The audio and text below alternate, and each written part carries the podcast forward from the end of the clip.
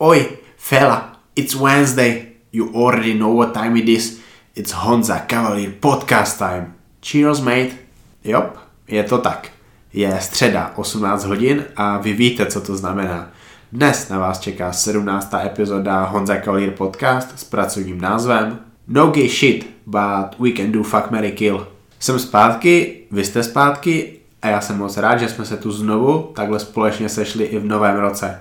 Tímto vám všem přeju všechno dobré a doufám, že rok 2019 bude sakra ten nejlepší rok našich životů. Let's make it happen, guys and girls. Pro ty z vás, co jsou tu noví v mém podcastu, tak vás tu vítám. Honza Cavalier podcast je podcastem, kde vám představuji lidi z oblasti kulturistiky a fitness, které znám, respektuji a zajímají mě. Dočkáte se zde těch nejlepších rozhovorů, jakého kdy moji hosté byli součástí. Honestly, lepší rozhovory u nás nikdo nedělá, takže já to klidně takhle řeknu. Pokud vás kulturistika a fitness zajímá, tak byste měli tenhle podcast poslouchat. Dělejte to přímo přes mobilní aplikace jako SoundCloud, Stitcher nebo aplikace podcast na iTunes nebo Google Play. Pokud vám vyhovuje poslouchat přes YouTube, tak super. Podle mě je to nepraktické, ale může být. Nezapomeňte mi dát follow nebo subscribe. Všude. To znamená na Facebooku, na Instagramu, na YouTube, na Soundcloudu, na iTunes nebo Google Play. Všude jsem jako Honza Cavalier Podcast. Konec monologu. Jdeme na to. Můj dnešní host? Hmm, to vám řeknu v úvodu. A pokud neumíte anglicky, nezoufejte, je to jen pár prvních vět. I tak se ale anglicky naučte. Je 21. století a bez angličtiny nemůžete pořádně fungovat. Můj dnešní podcast právě začíná. Hello everybody, this is a very new episode of Honza Kalir podcast and my today's guest is... Lukáš Gábiš. No dobře, ale už pokračujeme česky, slovensky a česko-anglicky. Lukáši, ahoj. Ďakujem, ahoj, som rád, že som tu. Vítej tady u nás na Slovensku. Som cudzinec vo vlastnej krajine, ďakujem. Ty tu trávíš Vánoce, předpokládám. Dokdy tu si? Co tady děláš asi těch 14 dní, co tu si? Prišiel som na 10 dní a to je prvýkrát za 15 rokov, že som doma vlastne na Vianoce. Plním si povinnosti rodinné. A prišiel som len v podstate um, na krátku chvíľu, lebo v podstate človek je obmedzovaný tou dovolenkou a tým všetkým. Hlavne z priateľkynej strany. No a keď sem prídem, tak to je veľmi krátka doba na to, aby som v podstate niečo postihol, tak som rád, že som vôbec stihol toto. Takže jdeme pokesat o kulturistice. Môžeme. Hele, začneme u tebe úplně na začátku, protože ty tvoje začátky jsou zajímavé. Ty jsi jako plno lidí, co dělají kulturistiku, fitness na Slovensku z toho úplného východu. Řekni mi něco o těch tvých začátcích. No ja som v podstate z úplného východu, dokonca z mesta, z ktorého po- pochádza Igor Kopček, veľa ľudí ho určite bude poznať. Volá sa Vranov na Toplov. To je taký západákov maličký. A v podstate som začínal kulturistiku um, nejakých 14, 15, doma nejaké kliky brušaky, ako každý chlapec, ktorý chce mať nejakú postavu. Ale vážne som kulturistiku začal brať uh, až v 17 začiatkom 17. roku, keď som začal cvičiť celé telo. Pretože som si potom uvedomil, že nemôžem vyzerať ako pavúk, hore nabitý a nohy štíhle. Takže to boli tak nejak moje začiatky, ako každý jeden chlapec, kliky, brušáky a potom to eventuálne prešlo do posilovne. Začal som cvičiť v posilovni uh, spomínaného Igora Kopčeka, Vlastne to patrilo niekomu inému, ale v tej posilovni cvičil Igor Kopček, moja mama mala priateľa, ktorý bol kulturista a tak nejak ako jediný uh, tínedžer som mal povolené cvičiť v tej posilovni, pretože to bola súkromná posilovňa. Každý mal kľúč a ja som bol jediný mladivec, ktorý tam bol povolený. Takže som sa k tomu musel aj postaviť a veľmi rýchlo som kvôli tomu aj dospel, pretože e, tam boli všetci od 25 vyššie, nikto pod 18 rokov tam nebol a ja som mal 16 rokov, keď som tam začal chodiť. No, takže ja som bol veľmi rýchlo oplňovaný tými staršími, neboli tam ľudia v mojom veku, čiže uh, aj, aj borci boli vyzretí viacej, aj baby bolo vidno na nich, že cvičia. Takže ja som tak veľmi rýchlo sa stal dospelý vďaka tomu. No a tak nejak mi tá kulturistika ostala od momentu, kedy som začal cvičiť, som v podstate ani neprestal. Nemal som žiadne pauzy, zamiloval som sa do toho športu, mal som víziu nejakého svalovca už od mladého veku. Nejak ma to proste chytilo. Každý niečo má, niekoho chytia autíčka, niekoho chytia uh, zvieratka. Mňa chytilo proste kulturistika a nevedel som si pomôcť tak som od v toho momentu, kedy som vstúpil do posilovne, som nevymeškal ani jeden tréning a dal som tomu úplne všetko, čo bolo v rámci financií a možností pre mňa, pre mňa dostupné. Pamatuješ si nějaký takový tvůj první vzor, jak si chtěl vypadat? Prvý vzor, no je to ťažko takto. Z začiatku ani presne neviem, uh, ako vzor ako taký. Vyrastal som ako všetci ostatní na filmoch uh, Silvestra Stalloneho a Arnolda Schwarzeneggera. No a keď mladý chlapec, ktorý má rád svaly, uh, vidí niečo také, tak samozrejme to sú jeho idoly. Ale pamätám si, že u nás v posilovni, teraz si ani neviem vybaviť mena tých kulturistov, ale boli tam obrazy a rôzne fotky kulturistov uh, po stenách posilovne uh, a ja som na nich pozeral, že že jak je to vôbec možné, že takto môže niekto vyzerať. Ale ja som nevedel, kto, kto tí ľudia sú, nevedel som ich mená. Veľa uh, chlapcov od nás posilovne, alebo teda chlapov vtedy sa chystalo pod dozorom Igora Kopčeka na súťaže. Ja som k ním zhliadal, že to sú tí moji hrdinovia, že by som jedného dňa takto chcel vyzerať, jedného dňa by som možno chcel mať 90-100 kg proste keď začína mladý chalan, tak nemá predstavu o tom, čo to obnáša um, nevie koľko času to obnáša a tak ďalej. Čiže najprv som zliadal k tým, ktorí už pre mňa boli vtedy ako nejakí superheroes. A to boli bežní chlapci od nás posilovne, ktorí súťažili na majstrovstvách Slovenska. Potenciálne by súťažili niekde medzinárodne. Takže fakt mená ako údať ako také, vzory boli až s odstupom času, kedy som si uvedomoval, čo tá kulturistika vlastne je. A zo začiatku to boli pre mňa uh, Kevin Levroni a Flex Wheeler, to boli takí pre mňa ľudia, ktorí, ktorí vyzerali ako polobohovia. Gré, grécke stelesnenie dokonalosti. No. Takže e, v podstate to bola stále moja vízia, tá estetická kulturistika, uh, niečo nepredstaviteľné dokonale v tej dobe pre mňa. Teraz to už vnímam trošku ináč, uh, stále sú to moje vzory, ale už na to nepozerám s takou posadnutosťou, ako som na to pozeral ako mladý chalan, keď vidí uh, komiks Uh, ako sa to povie po slovensky, komiksové časopisy a vidí nejakého Himena alebo Supermana a vyzerá neskutočne namakaný. Jaká byla v té době atmosféra v té posilovně, když to srovnáš s tím, co teďka zažíváš v posilovnách? To je úplne iná dimenzia. V podstate cvičenie v posilovniach v tej dobe, aspoň tam, kde som cvičil ja, oproti tomu, čo sa deje teraz, to sa nedá ani porovnať. To sú jak dva rozdielne uh, zariadenia, dve rozdielne športy, Eh, vtedy bola strašná pracovná etika, každý makal, každý si to sebou nosil ručník, bola tam skvelá hygiena, každý, každého rešpektoval, proste ľudia dreli, mali k tomu úplne iný postoj ako teraz. Nikto nechodil do posilovne s Walkmanmi alebo s nejakými MP3, každý tam chodil cvičiť a boli sme taká veľká rodina. Proste vošiel si do posilovne, pozdravil si sa dobrý deň alebo ahoj každý každého poznal, každý každého rešpektoval. Takže vtedy to bolo úplne niečo iné, čo je teraz. Teraz ľudia chodia takí, takí nejakí do posilovne mŕtvi, ani sa nepozdravia, ani nič a v podstate každý tam príde do svojho vlastného sveta, má na ušiach e, muziku, rozmýšľa nad tým, ako sa do posilovne obliec, ako najlepšie vyzerať a ide sa do posilovne pretekať aj napriek tomu, že ten človek nie je uh, nejaký uh, pretekár alebo súťaž, súťažný športovec milujem tú dobu, z tej, z ktorej som vyšiel, pretože z, z tej doby som si zobral so sebou až dodnes tú pracovnú etiku, tú drínu a prístup k tej posilovni ako takej. A tie základy mi nikdy nevymizli. Dnešná doba je trošku iná a ja vďaka tej dobe, ktorá bola vtedy, môžem vďačiť tomu, kde som teraz. A ako som sa vlastne s tou kulturistikou celé tie roky dokázal vyrovnávať. Stále ešte by som spomenul Igora Kopčeka, ktorý vtedy chystal tých chlapcov a on mal na mňa strašne veľký vplyv. Pre mňa to bola neskutočná osobnosť. On povedal nejakú vetu a pre mňa bola sveta. Ja e, som ho proste rešpektoval a čo povedal, to bolo svete.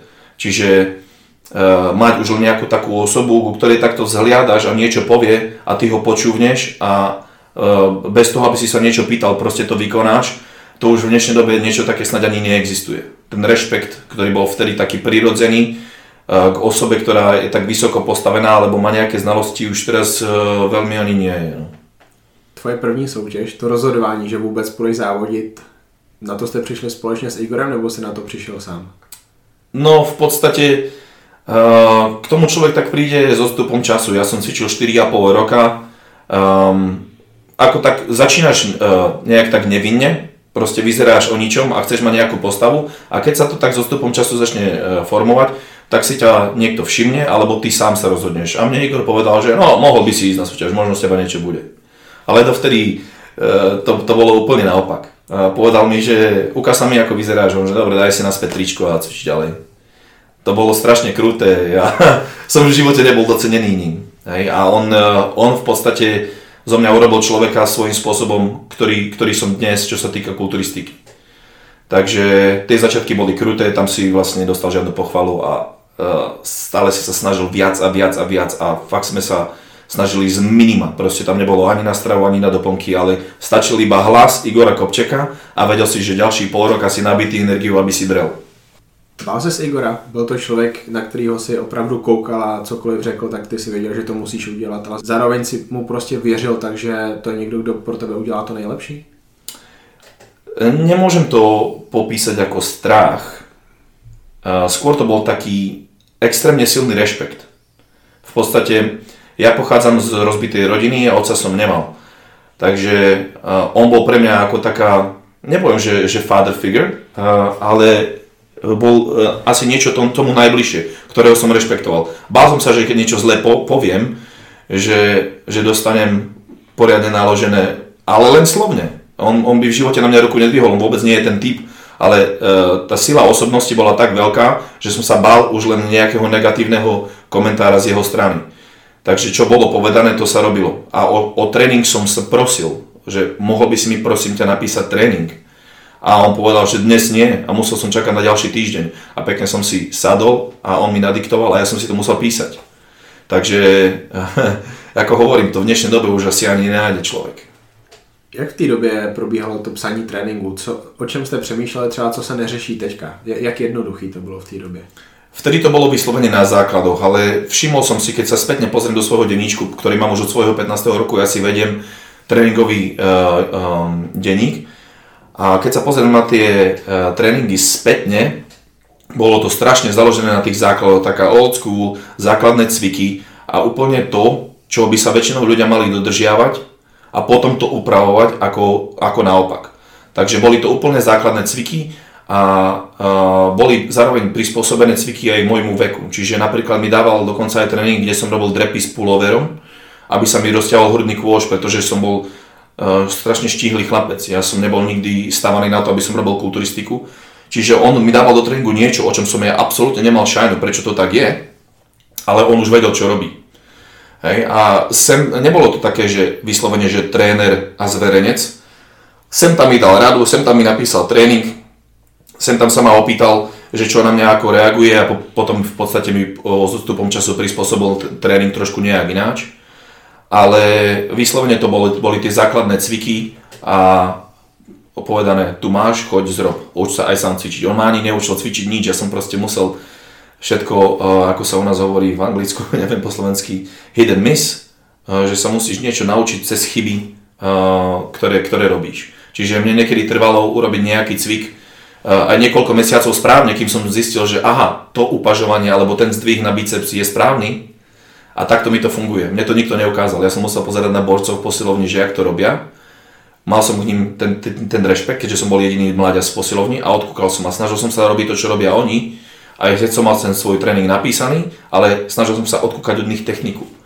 Takže pre mňa to bolo také uh, zároveň uh, veľmi poučné, ale zároveň, keď sa spätne na to pozerám, veľmi veľká strata času, pretože keby mi bolo v danej dobe ukázané tak, jak ja zoberiem si niekoho teraz do posilovne, alebo mám svojich zverencov a ukážem mu, robíš to zlé, takto latissimus neaktivuješ, takto neaktivuješ triceps, túto bla bla bla, tak uh, by mi to ušetrilo strašne veľa času, oveľa rýchlejšie by som sa posúval dopredu, lenže keďže som nemal s Igorom také vyslovene prepojenie ako tréner zverenec na 100%, tak to bolo skôr len ako keby usmerňovanie. Hej, takže potom to všetko bolo na mne. No. Takže ja v podstate som taký samouk. Já dneska vnímám ty tréninky od lidí asi takovým stylem, že lidi, když, si, když jim řekne, že jeď dřepy, tak oni jedou dřepy a myslí si, že to jedou správně, ale nepřemýšlí o tom, že tam potřebují vychytat tolik věcí, aby ten cvik byl optimální pro ně. To je taky strašně důležité o tom přemýšlet a ty jsi tady tu možnost. Ty jsi byl nucený tady to dělat od začátku, takže ono ti to vlastně hodně pomohlo.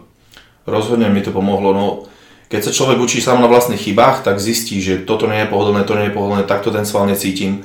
A teraz odstupom času, už keď viem tak strašne veľa, ako si hovoril pri tých drepoch, ja vidím strašne veľa ľudí, ktorí sa držia mŕtvy ťah, drep, bench press, aj napriek tomu, že im nevyhovuje, vidíš, e, že mechanicky im to nevyhovuje, vidíš, že proste nemajú tú mobilitu, flexibilitu na to, aby ten, e, ten cvik vykonávali, ale aj napriek tomu ho robia, pretože sa hovorí, keď nebudeš robiť drepy, tak si pusy, keď nerobíš mŕtvý ťah, blá blá ale takto sa to nerobí. Takže to, to mne nebolo ukázané. Našťastie v tej dobe som mal na strane svoj nízky vek. Čiže v takomto nízkom veku človek ešte nemá také zlé disbalancie, nie je tak posťahovaný. Ale v dnešnej dobe, ako vidím, eh, proste sa robia cviky aj napriek tomu, že tí ľudia by to vôbec nemali robiť. Vtedy má nastúpiť do, do pozície eh, ten, ten tréner a ukázať, alebo nejaký ten coach, že tento cvik vôbec nemáš robiť, alebo musí si vyrolovať hamstringy, roztiahnuť hamstringy, roztiahnuť prsia, pretože nedokážeš obchytiť správne činku, blá blá blá. Takže uh, z toho by si niekto mal niečo zobrať. Nerob ten cvik len za to, že si myslí, že drepy sú budovací cvik na, na stehna. Existujú hack and drepy, existuje predkopávanie, rôzne možné spôsoby a techniky na to, aby ten sval dokázal človek rozbiť a nemusia to byť drepy alebo nejaké tie nezákladné cviky. První příprava na soutěž? Jak, jaká to byla soutěž? Jak si dopadl? Proti komu si závodil? Uh, v podstate prichystal ma na ňu Igor Kopček, ten mi robil stravu, aj tréning a bol to absolútny masaker. Uh, pre mňa uh, skúsenosť s dietou prvýkrát bolo niečo, čo som nikdy predtým nezažil, keďže celú tú dobu predtým a celý svoj život, odkedy som sa narodil, som jedol, čo som chcel a potom v podstate moja strava bola založená na základe objemovej stravy, čiže človek má toho dostatok, je veľa všetkého, nikdy nepociťuje ten hlad, nedostatok energie a tak ďalej. A zrazu som sa ocitol v novom teritóriu, kedy že som hladný, som unavený, proste musím aj napriek tomu robiť to kardio, aj napriek tomu musím cvičiť. A bolo to pre mňa strašne ťažké. Ja si pamätám, a som ti to hovoril predtým, som sa smial, keď som sa Igora opýtal, že strašne by som si dal jablko a ten ma tak poslal do py, že som nevedel, že, že, že kde mi hlava stojí, pretože e, to bol presne ten moment, ktorý som sa snažil, ktorému som sa snažil vyhnúť, že e, nemôžem povedať človeku, ktorého tak rešpektujem, niečo také. A ja som nad tým rozmýšľal na dva týždne, že sa opýtam, že si nám jablko. Takže e, bolo to pre mňa strašne ťažké, ale zároveň, keďže som mal v sebe už vbytú tú pracovnú etiku za celé tie roky, tak uh, som sa s tým proste vysporiadal. Či, či mi to bola veľká neznáma alebo nie, vedel som, že idem na súťaž a proste som do toho dal všetko. Aj napriek tomu, že z, naš, z našeho vlastne uh, um, z našej posilovne v Činkárne išiel ešte jeden chlapec, ktorého tiež Igor chystal, 1,90 m vysoký a on mal na súťaži asi 112 kg, sa volal Martin Fabian a on bol strašne talent a v podstate mne bolo od, od, od začiatku jasné, že toho chlapca nemôžem pobiť, to bolo monštrum.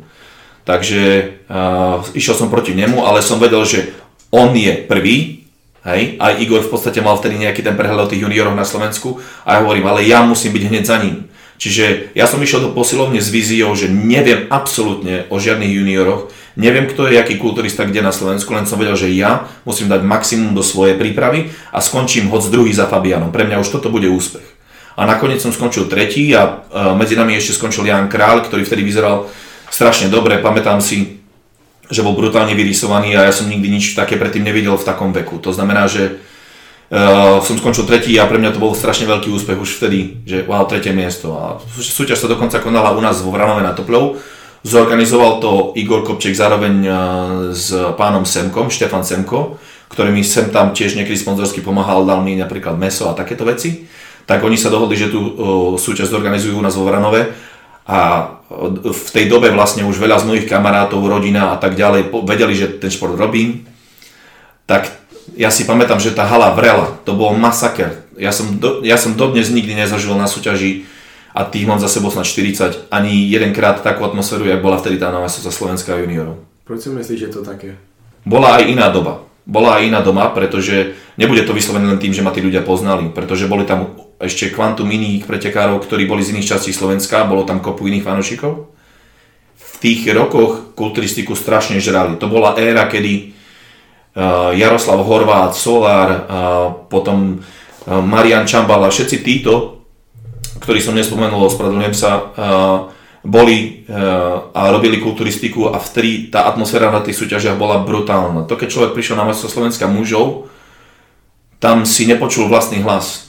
To proste, keď vyšiel na, na pódium nejaký kús, alebo ho len e, spomeniem uh, Adam Cibula, proste ľudia vrieskali. To, bol, to bola atmosféra, že to teraz nezažiješ na Olympii.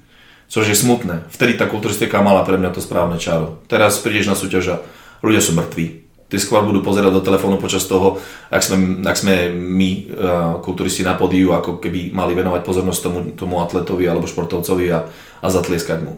A sústrediť sa na to, na čo tam ten človek vlastne prišiel. Iná atmosféra, iná doba. No.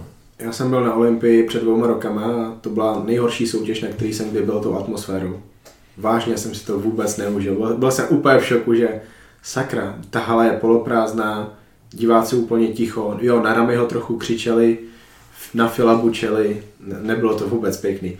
Myslíš si, že tady ta doba se může vrátit? Já, já když slyším o tom, jakou podporu mají kulturisti třeba v Indii, když tam přijede Kryžány, hmm. když tam je Kai Green, když tam je Bikramy, tak je to brutální a je to vidět i na těch videích, ale Česko, Slovensko, Anglicko, Amerika, to je úplně někde jinde.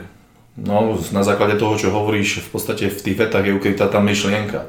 Krajiny tretieho sveta, pre nich sme ešte hviezdy, pretože tam sa tá doba v podstate pozastavila. Oni svojím spôsobom sú vyspeli, ale niektoré veci nie. Preto keď tam príde nejaký kulturista ako Kryžánek alebo iný, pre nich sme niečo úžasné. Tam to proste takto nie je, pretože keď človek chce robiť kulturistiku, vyžaduje to strašne veľa financií a v krajinách tretieho sveta veľa ľudí nemá peniaze a čas na to, aby cvičil dvakrát do dňa a kupoval si stravu takúto a hen takú.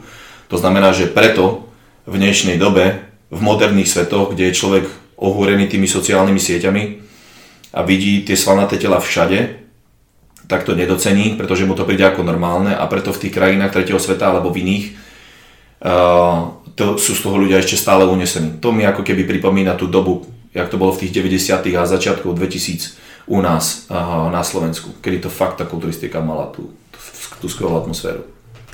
Řekni mi, čeho si dosáhl na těch závodech na Slovensku ty další roky, dokud ses neodstěhoval pryč ze Slovenska? Moja kariéra na Slovensku bola veľmi krátka, pretože uh, v podstate po tých majstrovstvách Slovenska, kde som skončil tretí, som sa mal chystať na majstrovstvá sveta uh, juniorov.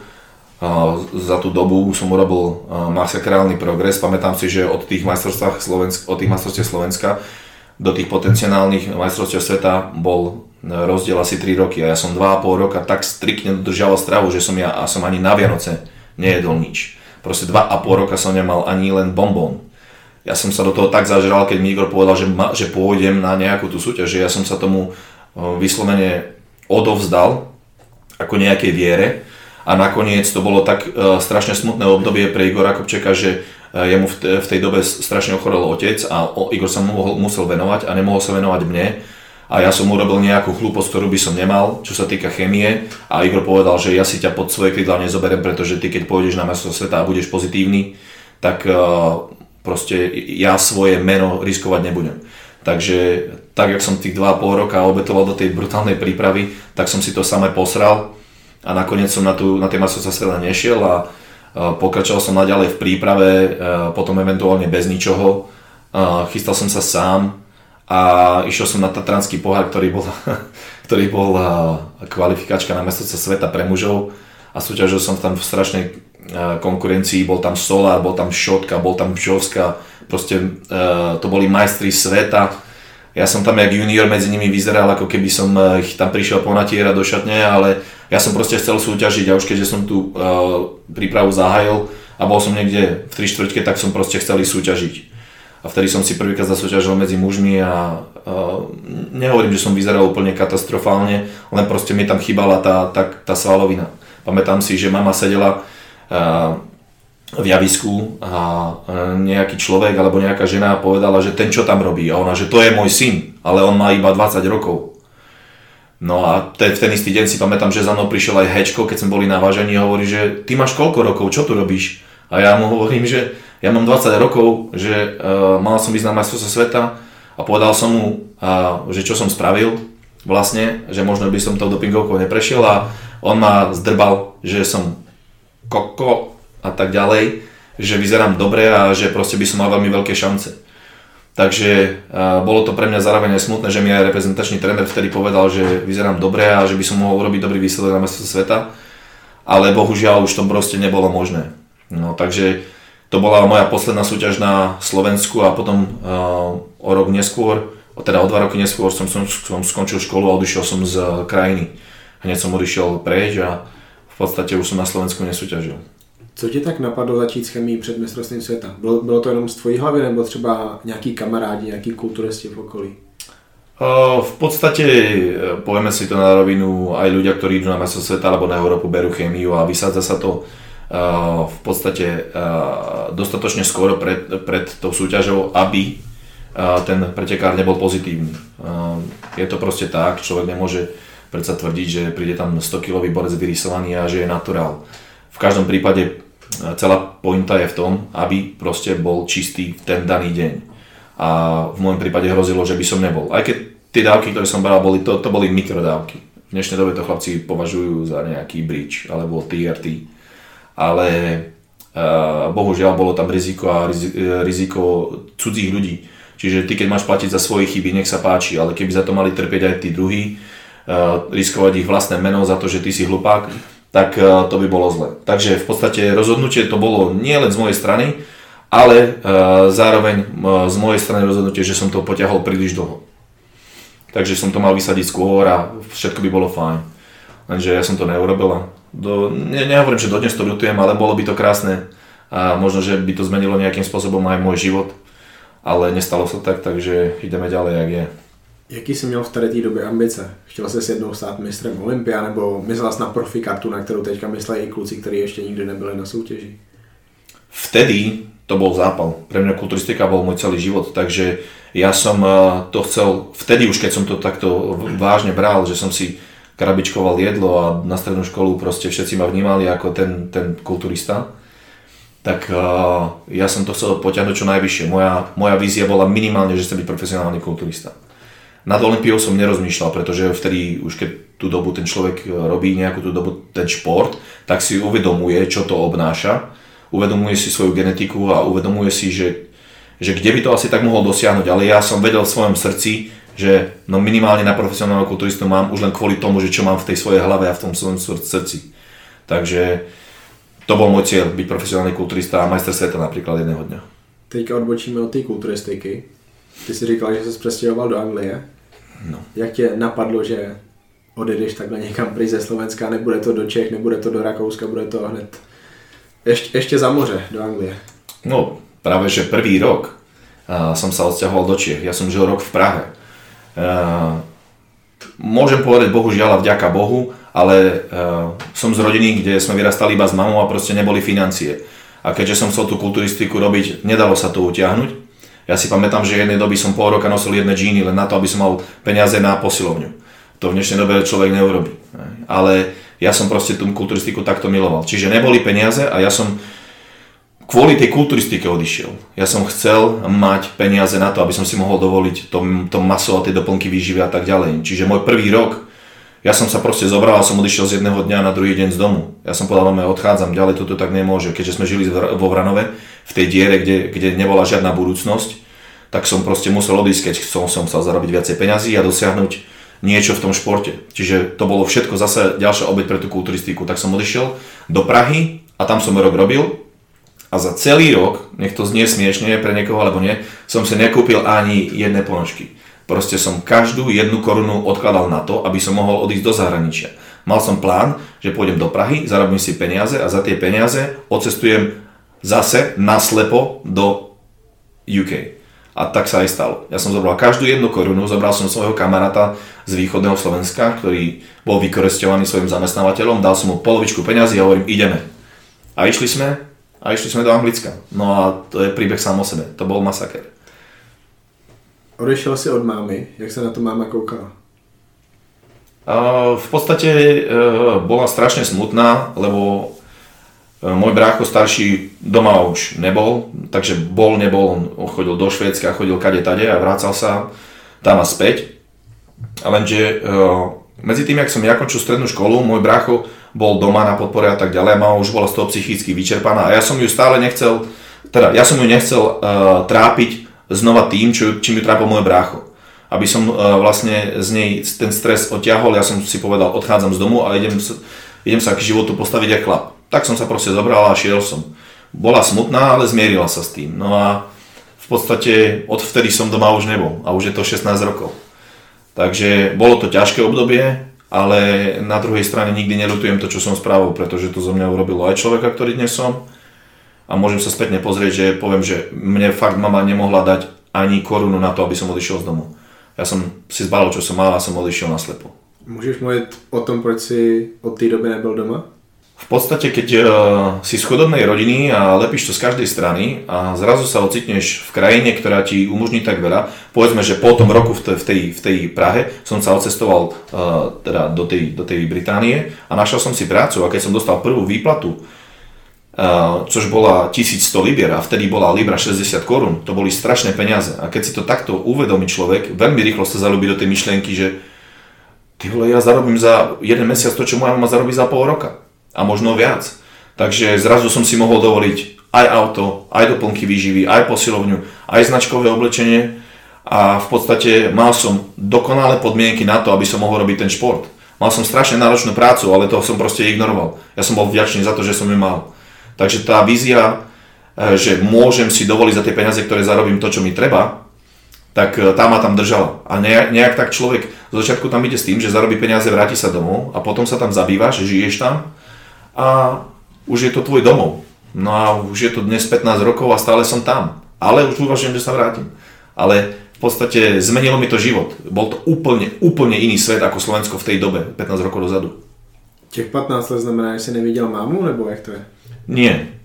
Boli aj obdobia, kedy som 5 rokov domov neprišiel, ale v podstate chodil som domov. Chodil som domov a mama chodila za nami na návštevy a tak, ale e, videli sme sa strašne zriedka. V kontakte sme boli stále, hej, či už cez Skype alebo po telefóne, ale doma, domov som chodil veľmi zriedka. Jak, jak som povedal, stal sa to môj domov a tak som to nejak akceptoval a tak som sa k tomu aj postavil. A chodiť domov pre mňa už e, v tej dobe stále nejakým spôsobom vyvolávalo nejaké tie pocity, e, ani nie že strach, ale e, vrátiť sa zase naspäť do, do, do toho, z čoho som od čoho som vlastne utiekol, tak tá, tá, tá myšlienka ma desila. To znamená, že som mal rád e, pocit toho pohodlia a e, toho, toho ako keby bohatstva v Anglicku. No a preto som tam tak aj bol. No. Ale potom časom som stretol priateľku, s ktorou som už 5 rokov a ona je odtiaľ a vďaka nej chodím na Slovensko veľmi často. Takže vtedy sa to zmenilo, hej. Ale dovtedy boli obdobia aj 5 rokov som nebol doma, takže to bolo dost husté. No. Já vůbec nic nevím o tom východním Slovensku. Nejvíc na východě, kde jsem byl, tak to je Liptov. Košice, Michalovce, Vranov, vůbec nevím, jak to tam vypadá. Je tam ta situace pořád stejná jako před 15 rokama? No, poviem ti, že za 15 rokov som vo Vranove, kde som sa narodil, bol dvakrát. Bol som dvakrát a prvýkrát to bolo po 5 rokoch a potom po 9 rokoch. Ah, je ťažko povedať, keďže tam nežijem, aká je tam situácia. Len na základe toho, čo, čo počujem a viem, je, viem, že sa tam proste zastavil čas. Nejakým tým spôsobom sa ten život skvalitnil, pretože sa doba modernizuje, to je jasné, ale stále to je tam zapadákov. Ako v každej jednej krajine sa vlastne ten priemysel a všetky tie dobré zamestnania vlastne situujú do hlavného mesta alebo do tých väčších miest. A Vranov, odkiaľ som ja a východné Slovensko, tam nie je, tam nie je nič zaujímavé, okrem samozrejme krásnej prírody a, a príjemnejších ľudí, ale nie je tam nič, čo by človeku poskytlo kvalitný život. Takže preto som sa ja o to pre, prestal zaujímať a mám len spomienky na detstvo a, a, a keď som odchádzal, ale fakt nemôžem povedať, ako to tam je, aké, aké zlé alebo aké dobre to tam je, pretože len z reči. A ja som, nechcem byť jeden z tých ľudí, ktorý bude tvrdiť niečo, keď už tam 15 rokov nežije. Češi, Slováci, angličtina. Je to velký problém, hlavně pokud jde o ty kulturisty. Ty si ale do Anglicka šel a anglicky si uměl velice dobře. Jaký byly ty začátky? Um, takto, vedel som po anglicky veľmi dobre. Lenže ja som prišiel do Írska, do Severného Írska a môj prvý kontakt s anglicky hovoriacou osobou bol uh, nejaký sedlák uh, írsky a za tých 5 minút, čo som sa s ním snažil komunikovať, som sa spotil prežehnal a povedal si, že môžem ísť domov, lebo neviem po anglicky. To bol masaker. Teraz už rozumiem každému jednému akcentu, ale ten bol fakt asi ten najhorší, aký som kedy počul. A dvoj, dvaja kamoši, ktorí boli so mnou, sa na mňa len pozreli, ja som len pozrel na nich, kývol som hlavou, že no go, že proste nerozumiem mu vôbec nič. A to bolo vlastne tie prvé 3 mesiace, kedy sme sa snažili nájsť prácu. A som si uvedomil, že v mieste, kde sme, tak ten akcent je tak brutálny, že to bude veľmi, veľmi ťažké. Čo sa týka ostatných, záleží aj od toho, do akého, do akého mesta sa vybereš. Uh, napríklad uh, Česi, Slováci a Poliaci, tak si tam vytvárajú také malé, malé kolóniky a jeden na druhému si pomáhajú. Ale keď sa zašiješ niekde preč, kde ti nemá kto pomôcť a máš zlú angličtinu, môže to byť veľmi kruté. A môžeš e, vyhorieť a vrátiť sa domov. Ale ja som proste lev, ja som išiel, ja som išiel cez mŕtvoly, ja som si povedal, že ja tú prácu nájdem. A či som spal na zemi, alebo nosil drevo z lesa a sme, sme si s tým kurili, mňa to neodradilo. Ja som prvé 4 týždne, prvé, pri 23 dní si to pamätám, som necvičil, skúdal som asi 12 kg ešte som aj ochorel, dostal som brutálne uh, horúčky, pretože uh, počasie v Írsku bol masaker, to si nezažil. Sneh, dážď, teplo, sneh, dážď, teplo, no masaker. To som ešte nevidel také podnebie. No ale nenechal som sa odradiť, no tak a nakoniec som pochodil. Nám už dochádzali peniaze, my sme už nemali ani poriadne čo jesť. Všetkých tých peniazí, čo som si ušetril, mi už skoro neostávalo nič. A nakoniec som si našiel prácu ja a dva dní potom si našli prácu moji kámoši, ktorí so mnou išli. Tí tiež nevedeli po anglicky, tých som skôr ťahal ja, jak oni mňa. No a v podstate odtedy sa to tak rozbehlo tým dobrým smerom. Už keď si mal zamestnanie, už si bol schopný zaplatiť nájom a žiť ďalej jak e, plnohodnotný človek. No, ale bolo, bolo to strašne stresujúce, stresujúce obdobie. Co bola tá první práca? Robil som v sklárni, e, prácu, ktorú som v živote nerobil a nemal som o nej žiadnu šajnu, mal som pre ňu veľký rešpekt, keď, som, keď mi ju predstavili, že čo mám robiť, ja som sa toho strašne bál lebo tam tá mašinéria, to sú strašne silné stroje, to je hydraulika, to ti otrhne ruku, prst, ani nevieš kedy. No a v tých uh, britských štátoch to funguje tak, že u nás človek vyštuduje či už inštalatér, alebo automechanik, alebo ja neviem čo. Tam to nefunguje tak. Tam máš základné vzdelanie a keď chceš nejakú prácu, uh, o ktorú sa uchádzaš, dostaneš nejaké zaškolenie, nejaký kurz, jeden, dvoj týždňový, naučia ťa, čo máš robiť a ideš do práce. Proste to je tvoja stredná škola. Takže tak ma zaučili a Začal som robiť strojného, strojného za takou veľkou mašinou, ktorá vyrába sklenené fľaše. A v podstate som v tej fabrike robil asi rok a pol. Po troch mesiacoch v Írsku uh, nás uh, vlastne preradili do Anglicka, do mesta, uh, alebo taká, taká dedina Elton, kde vybudovali najväčšiu sklárňu v strednej Európe. A všetkých nás, Čechov, Slovákov, vlastne premiestnili tam Takže som sa zrazu ocitol v Anglicku, už nie v Írsku. A uh, naďalej som asi rok a 3 mesiace pokračoval ďalej v tej, v tej sklárni. No. To boli 12-denové smeny, denné, nočné, denné, nočné. Niekedy som mal za sebou aj 10-12 tiek. Ale prostě cvičil jsem, cvičil. No. Takže ten největší struggle to bylo v tom období, kdy vám docházely peníze a prostě už to bylo takový, že teď musíme začít něco. No, uh, vtedy to bolo, to, bolo, to bolo veľmi kruté, pretože Eh, my sme v podstate nemali už na nájom a my sme museli újsť z toho domu, kde sme mali zaplatiť nájom. Takže my sme si našli prácu, ale už sme boli pozadu s nájmom, ale keďže dostaneš zamestnanie, prvý, tam sa platí týždenne, ale prvý týždeň ako novo, ako nováčik, nedostaneš výplatu, až na druhý týždeň sa ti zaplatí za ten prvý. Ale ten náš, eh, ten náš eh, landlord, majiteľ domu, už chcel nájom. Takže my sme si medzi tým našli nový nájom, utekli sme z toho domu a v podstate našli si nový dom a tam sme sa dohodli s tým majiteľom domu, že už máme zamestnanie, ale môžeme vám zaplatiť až na ďalší týždeň. A tento akceptoval a od, od, od, o, o tri dediny ďalej sme sa presťahovali do iného domu. Ten predošlý dom bol skvelý, bol nový, ale majiteľ domu proste nás mal za cigánu. Ten nám nemal, my sme tam spali na zemi z lesa sme si nosili drevo, s tým sme si kúrili a v podstate nemali sme ani pocit viny, že od neho utekáme, pretože on sa k nám správal iba ako, že pristahovalci, tu máte dom a žite si. Hej, takže uh, v podstate tak to bolo. No. Nemali sme fakt už ani žiadne peniaze. To bolo vyslovene na takej hranici, že sme sa bavili o tom, že nám neostane nič a my budeme musieť ísť stopou na Slovensko. Bylo tady toto nejtěžší období tvýho života, nebo to bylo třeba ještě něco na Slovensku předtím? Um, tak na Slovensku predtým som sa stále mohol spolehnúť na, na svoju mamu a, a na, sám na seba a ľudí okolo mňa, tam si obklopený svojimi ľuďmi, ale vtedy toto bolo asi jedno z mojich najstresovejších období, krátkodobých období, aké som kedy zažil. Ako hovorím, tam som schudol strašne veľa zo začiatku a nájsť tú prácu bolo brutálne stresujúce. My sme každý deň chodili hoď kde, či na farmu, či na poštu, či do potravín a boli sme v podstate na dedine, takže to bolo veľmi, veľmi ťažké. A boli sme radi, že sme si tú prácu našli. To bolo vyslovene, že šťastie. Jdeme zpátky k kulturistice. Jo. Anglie, tam je hodně velká naba. Dřív by byla fakt veliká. Flex Lewis tam začínal plno dalších profesionálů. Kam to dotáhli teďka? Jak ty ses dostal k té nabě? V podstate zase k tej nabe som sa dostal ako slepý guslem. Ja som v živote ani nevedel o tom, že nejaká naba existuje. Ale keďže som stále cvičil, tak si ma môj, môj majiteľ domu vtedy ma predstavil jednej fitnesske, a ona ma zobrala za jedným týpkom, ktorý bol Mr. Universe, majster Európy, volal sa Billy Jones, vlastne v Liverpoole jednu posilovňu a povedal, videl ma a povedal, ty bude za mňa súťažiť, ja ťa budem sponzorovať. Videl talent.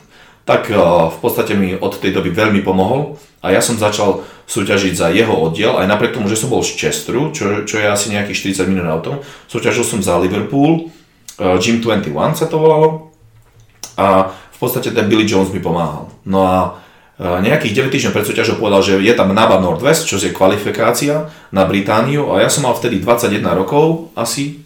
Bol som ešte junior, a, ale o 9 týždňov neskôr som súťažil, vyhral som ten Northwest, tú kvalifikáčku, išiel som na Britániu a skončil som štvrtý. A v podstate tak nejak sa rozbehla uh, moja kariéra v NABE. Ja som vtedy ani nevedel, že existuje a zrazu som sa v nej ocitol. A ja som proste bol rád, že súťažím. A tá úroveň bola fakt dobrá, pretože ako hovoríš, NABA v Británii bola ďaleko, ďaleko väčšia ako nejaké IBB. Tam proste oni sú patrioti a tam či už Mr. England, čo je kvalifikácia na Mr. Universe, alebo Mr. Universe sám o sebe, ktorý sa roky, rokuce uh, uh, vlastne organizoval v Southporte, tak to je tak prestížna a veľká súťaž a na také veľké úrovni, že tak ako hovoríš, uh, veľmi veľké osobnosti začínali práve tam. Aj Ronnie Rockel, aj Miha Župan, aj Tomáš Bureš, Vaniš, Všetci tým prešli a proste tá úroveň je fakt skvelá. No a potom eh, som neskôr prestúpil k inej federácii, lebo som, som to prerástol a proste som bla bla, nechcem sa chváliť, ale som to prerástol, no a tak nejak som začal súťažiť v eh, UKBFF, což je vlastne obdobná federácia našemu Saxtu, což patrí pod IFBB, alebo vtedy patril pod IFBB, teraz už sa tam tie, tie federácie nejak rozdelili. No a tak nejak som vlastne prestúpil do tej federácie a potom to už išlo ďalej, tie Diamond Cupy a tak ďalej. Říkal jsi, že Billy Jones tě sponzoroval. Ano. Můžeš říct, co tady to sponzorství obnášalo? E, finančnú podporu. Finančnú podporu. Čiže uh, všetky, všetky svojím spôsobom náklady na, na súťaž, uh, čo bolo treba, tak mi, mi pomáhal. Povedal som, že mi treba na farbu, pomohol mi on, on, on to mal tak fakt, fakt skvele pod, podchytené, on bol taký skvelý týpek, proste to, on sa usmial, mal umelé zuby, on mal šperky po sebe, jazdil na peknom aute, očividne bolo jasné, že, uh, že tam tie peniaze nechýbajú. A on, nejak asi som sa mu zapáčil po tej uh, stránke s, ako, ako človek, a tiež videl talent a povedal si, pomôžem, však uvidím. On, on, on za tým ani nič nečakal, ani nechcel, ani že, že by som ľuďom hovoril, že ma sponzoruje alebo čo. On mi vyslovene nechcel pomôcť. Bol to taký skvelý človek, mal skvelú charizmu a robil to pre kulturistiku, nerobil to z žiadneho iného zámeru. Vzpomeneš si ešte proti komu si za ty svoje léta v nabie soutěžil? Fú, mená. tak to sú anglické mená a to nie sú nejakí známi, a viem, že som súťažil v, v NABE v, v období, kedy ešte Lionel B, keď súťažil Miha Župan. Um, mená, ktoré by som tu spomenul, to ľudia ani nepoznajú, pretože oni sú tí ľudia známi skôr v Anglicku a nie sú to ani profesionáli. Ale keďže ja som tam žil, my sme, my sme sa navzájom poznali. To je presne ako tu na, na Slovensku sa poznajú kulturisti, čo súťažia na majstrovstvá Slovenska, a, tak to isté je aj tam. Mm-hmm. A, spomenúť si na konkrétne mená ani, ani nemôžem, to, to ich bolo strašne veľa ale o to sladšie bolo to, že keď na, na ich pôde ich porážaš a vieš, že oni sú známi, tak jak napríklad trepnem, tu na, na Slovensku je, je známy, uh, ja neviem, uh, spomeniem Ríša, Ríšo uh, uh, Cienky, tak vedia, že napríklad Ríšo Cienky z Košic je skvelý, príde na mesto Slovenska do 90 mm-hmm. No a ty si povieš, ja ho musím poraziť. A porazíš ho a povieš si skvelé. Hej, takže takéto, také rivalstvo. Žiadne super hviezdy. No. Jaký si měl v té nabě úspěchy? Tých bolo strašne veľa. Tam som v podstate sekal za radom všetko, čo šlo. Niekoľkonásobne Mr. Anglická, Mr. UK. Dokonca, dokonca sa mi podarilo vyhrať aj majstrovstvá Británie, což je nejaká menšia obdoba Mr. Universe. To je strašne patriotické. A tam je tak vysoká úroveň uh, na tej Británii, v tej NABE vo finále, že vlastne z celej Británie sa tam zídu tí najlepší, čo sa kvalifikovali cez tie kvalifikačné preteky, aby súťažili vo finále. A keď si, keď si zoberieš, koľko miliónová krajina to je, tak také majstrovstvá Británie sú pomaly jak nejaká medzinárodná súťaž, alebo teda nejaká medzinárodná súťaž. Tak nejaké majstrovství Európy skoro. No to je fakt, akože to je, tam, tam, tam keď prídeš, asi na tej súťaži to vidíš. A kvanta pretekárov a, a dobre pripravení a proste uh, to vidíš, tá atmosféra sa tam dá normálne krájať, jak sa idú byť o ten titul. Niektorí sa snažia, boli, stretol som ľudí, ktorí sa 15 rokov snažili vyhrať Mr. Britain a proste vždy ich niekto sekol o druhé miesto alebo tak. Takže to bolo skvelé. To, to, sa, mi, to sa mi podarilo a to, to, bolo, to, to si pamätám, že som v podstate aj plakal, no, tak trošku. Lebo to bolo také, také prelomové obdobie, kedy som neúspel, potom som vychytal nového trénera, ten, ma, ten mi úplne obratil celý jedálniček, celý, celý, celý tréning a všetko a o 7 mesiacov e, neskôr som prišiel na súťaž o 10 kg ťažší a vyhral som Britániu. 120 kg som mal na súťaži vtedy. To bol, to bol brutál, vtedy som bol ešte zdravý. Kto ťa trénoval? E, trénoval ma Eddie Elwood, e, ktorý bol 5-násobný Mr. Universe v, prof, v profesionáloch a on je veľmi veľká legenda v Británii, každý ho pozná, teda u nás, teda u nás. V Anglicku. V Anglicku.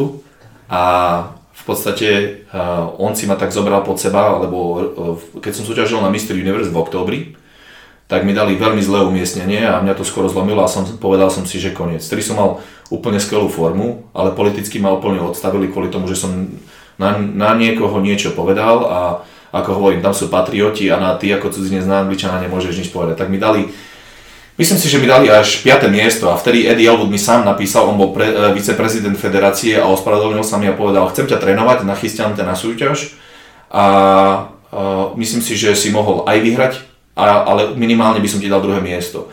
Ja si pamätám, že dokonca vtedy uh, padali aj hlavy, že niektorí rozhodcovia boli odstavení po tej Mr. Universe, pretože um, tam, boli, tam boli mená ako napríklad um, o, ne, nespomeniem si na toho Brazilčana, taký Brazilčan, on je už teraz asi profík, má zlatý zub, ale je úplne skvelý a dali mu druhé miesto a dali to Angličanovi. A to bolo veľmi zlé.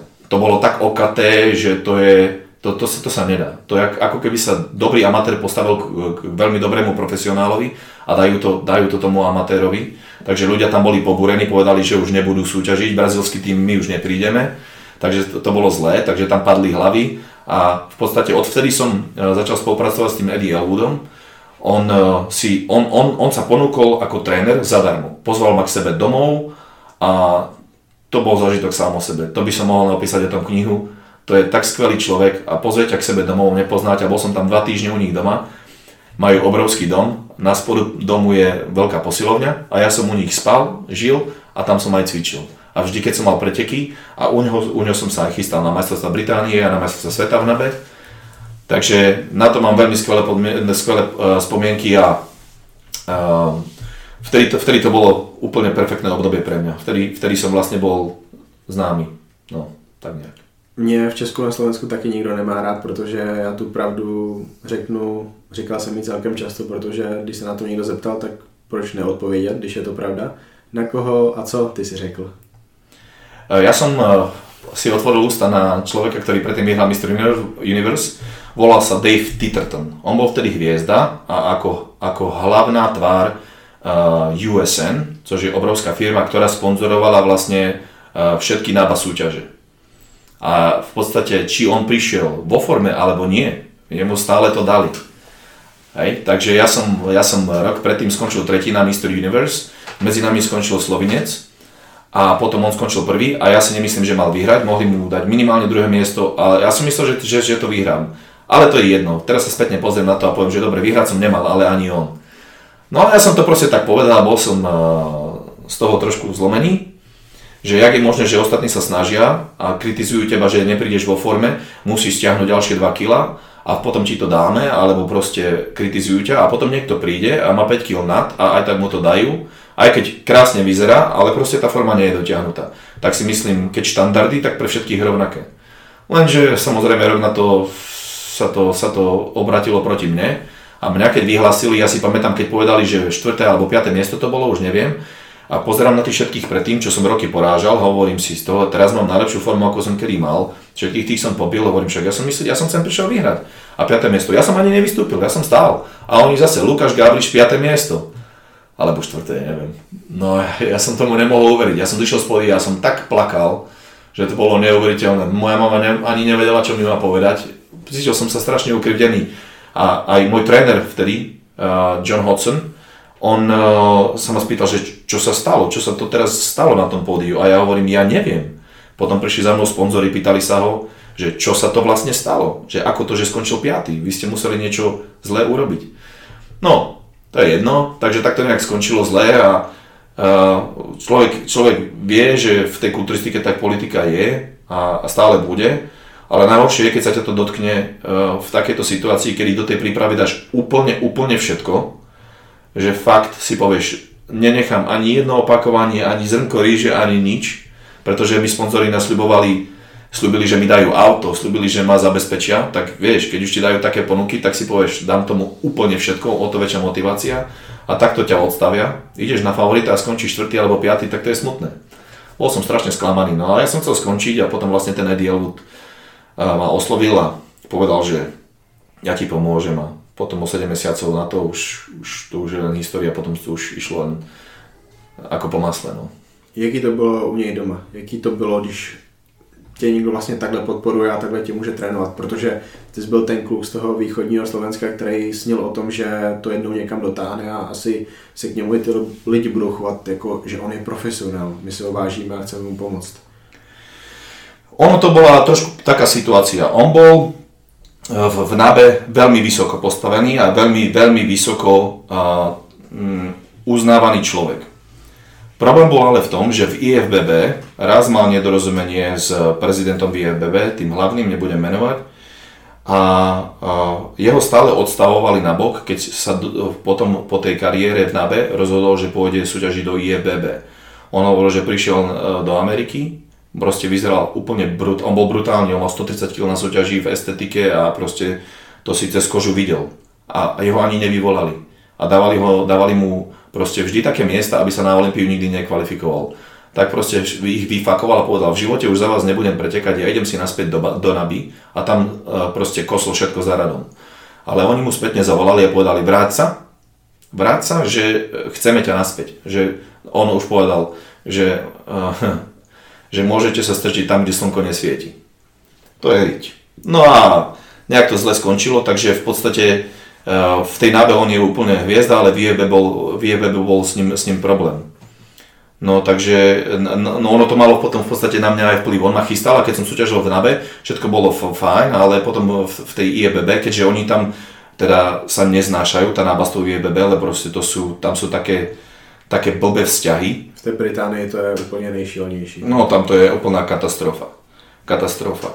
Tak nebudem to ďalej rozvádzať, ale u ňoho doma a, a keď som ja bol u toho Eddieho, pre mňa to bolo ako sa vrátiť spätne v čase, pretože ich posielňa bola strašne známa, on mal za sebou strašné výsledky a keď si prišiel k ním domov, tak všade na stenách boli vlastne plagáty a, a všelijaké obrazy rôznych kulturistov, starších, z tej staršej éry, z 80 90 rokov, ktorí niekedy u nich doma boli. Ja som spal v izbe, kde spali americké hviezdy, Mike, uh, oh, jak sa volal? Mm. Ježiš, si nespomeniem teraz, lebo v strese. Mike na rýchlo. Um, nie, nie, nie, on bol taký, taký, taký, mal, taký mal copík a uh, velikánske... Mike Quinn? Quinn, napríklad, napríklad, to bol napríklad Mike Quinn. Ale oni vlastne spali v tej izbe, kde som spával ja. A keďže Eddie bol veľmi preznamený tým, že on bol brutálne veľký a brutálne silný, tak všetci tí kulturisti chceli vidieť, čo to on robí. No takže chodili tam na semináre, boli pozvaní, tak na tej posteli, kde som spával, ja spávali aj oni. Potom si v tej posteli videl všetky tie plagáty tých kulturistov. Asi bol ako zrazu súčasť histórie všetkých tých amerických a všelijakých možných kulturistov, že wow, to je pre mňa podsta tu byť. No takže v takej atmosfére a v tej posilovne cvičiť, to proste bolo pre mňa, pre mňa jak splnený sen. A ešte keď uh, tréner uh, Eddie uh, povedal, že máš, máš veľmi skvelé predpoklady na to, aby si, aby si to vysoko dosiahol až, až na najvyššie priečky, tak vtedy si človek zase uvedomovať, že aha, asi že predsa len na to mám. Takže to bolo pre mňa úplne úžasné, ako ty hovoríš, pre chlapca z, z Vranova. Z diery som sa vypracoval až tak, že som mal na súťaži 120 kg a nejaký človek, ktorý bol strašne úspešný, povie, že on povedal, you can surpass me. To znamená, že môžeš prekonať moje výsledky, že máš na to, aby si, aby si to. Takže uh, to bolo pre mňa asi jedno najkrajšie obdobie v mojom kulturistickom živote, fakt. To byla moje otázka teďka, jestli tady to období bylo takovýto období, kdy ty se cítil jako kulturista na vrcholu. Úplne. Vtedy som nemal žiadne zdravotné problémy. Bol som, bol som fakt masívny na tú dobu. Zdravý, masívny, s dobrým trénerom, e, s dobrým zamestnaním, s perfektnými sponzormi. No čo som si viacej mohol prijať? Byl to dobrý trenér? Proč ste spolu skončili? Pretože som chcel prestúpiť do IEBB. Jdeme na to. No, tréner bol skvelý. No. Tak chcel som vlastne, potom už, e, keď som si myslel, že mám všetky tie možné skúsenosti, čo sa týka diet a stráv a všetko, čo som sa naučil, tak e, v podstate som sa rozhodol dobre. Keď môžem mať 120 kg na pódiu, povedzme, že som tam mal 3 kg rezervy, hej, uh, tak si myslím, dobre, teraz uh, som na nejakej takej úrovni, kde by som mohol byť porovnávateľný s niektorými profesionálmi. Tak uh, som sa rozhodol, že pôjdem do tej IEBB a vtedy mi začali zdravotné problémy. Čiže prišiel som o prestíž v NABE, kde ma každý poznal Opustil som federáciu, do ktorej som sa už vrácať nechcel a v novej federácii uh, som v podstate, uh, do novej federácie som nastúpil v prelome pár mesiacov, kde sa mi začali vytvárať nejaké zdravotné problémy. No a vtedy, vtedy začalo pre mňa kulturistické peklo. Čiže najprv som bol high a potom som bol drop. No a v podstate som zmenil, zmenil federáciu a zároveň sa mi zmenil aj zdravotný stav. Takže vtedy sa mi všetko začalo rúcať, no a potom to vlastne pokračovalo veľmi, veľmi dlho. To, je taká, to je taký dlhý príbeh, no. Ani neviem, kde začať. No ale vtedy to nejak tak začalo, že som mal začal zdravotné problémy, začal som strácať svalovinu, sílu, no a už, už to potom bolo jak sen. Začni těmi zdravotními problémy. Co, co je za problém? To je niečo, čo by som podotkol pre, pre ľudí, aby, aby nikdy nezanedbávali. To znamená, že kulturistika, je, tvoja genetika ti, ti umožňuje byť len veľký do určitej miery, zjesť určité množstvo jedla, e, do určitej miery tvrdo trénovať. A proste môj organizmus to nezvládol. Ja som začal e, mať problémy e, v bedre najprv a potom sa mi chytilo rameno, potom sa mi chytilo koleno a potom to proste celá mechanika tela sa mi porušila. A z človeka, ktorý bol schopný zdvíhať enormné váhy, ja som zrazu nemohol cvičiť. Ja som, mne vypínali svaly, prestali mi fungovať napríklad Eh, kontrakcie na kvadricepsy a tak ďalej. Ja som cítil latisimy, ja som ľavý latissimus necítil. A začali mi eh, mechanické problémy. Keďže ja som v objemovke sa pohyboval okolo 132 135 kg najedený, a spával som stále rovnako, ako keď som bol ľahký, tak som si vytvoril svalovú disbalanciu, také skoliózy, lordózy a podobné veci. Problém ale je v tom, že keď má človek štruktúru ako ja, že mám úzke kosti a máš takú veľkú hmotu a vytvoríš si takéto disbalancie a nevieš ako ich opraviť v počiatočnom štádiu, keď sa to dostane príliš ďaleko, tak ťa to môže zrujnovať. A to sa stalo práve mne. A v podstate vtedy začalo to obdobie, kedy som všetky svoje úspory začal míňať na terapie. To bolo od jedného terapeuta k druhému. Hľadal som spôsoby všetkého možného druhu, aby som sa dal dokopy a proste to nešlo a len som schudol. Tak som z nejakých 130 plus kilo schudol na nejakých 117 a vyzeral som tak, taký výraz, že chudotlstý. Proste odišlo zo mňa kopu svalov, stratil som kopu sily a nebol som schopný trénovať. A vtedy začali depresie, frustrácia, strata sponzorov, nebol som schopný súťažiť, nedalo sa cvičiť. No a to bolo pre mňa strašne, strašne ťažké obdobie. No vtedy, vtedy som fakt eh, si siahol na dno. Pre človeka, ktorý bol pozývaný na exibičné vystúpenia, Eh, bol v časopisoch, eh, proste ľudia ma poznali, zrazu som bol ja motivátor a inšpirátor pre ostatných na dne a mne nevedel nikto pomôcť. Tak som sa cítil ukrivdený a strašne zdeprimovaný a myslel som si, že kulturistika skončila. A takto sa to ťahalo asi do roku 2015 alebo 2016 a potom som stretol po všetkých tých terapiách rôznych doktorov jedného človeka, ktorý sa volá doktor Shane a on, je, on sa zaujíma tradičnou čínskou medicínou, ale nie len tým, ale aj do hĺbky celou mechanikou tela. On mal veľmi veľký problém s chrbticou a mal proste, tam bola, on mal za sebou svoj príbeh, či bude chodiť alebo nebude. A on vyvinul určité techniky a určité prístroje na opravovanie chrbtice a tak ďalej.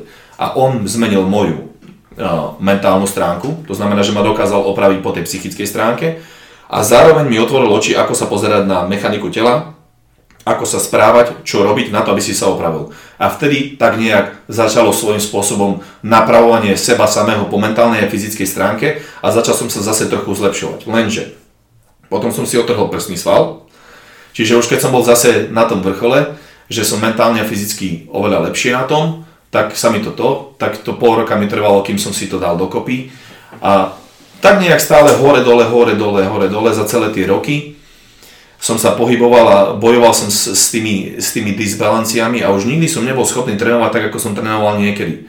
A moje svaly sa mi vyslovene vysmievali, povedali, tak ty si tu ťahal 300, tu 200 a teraz mi tu dávaš nejakých 100 kg.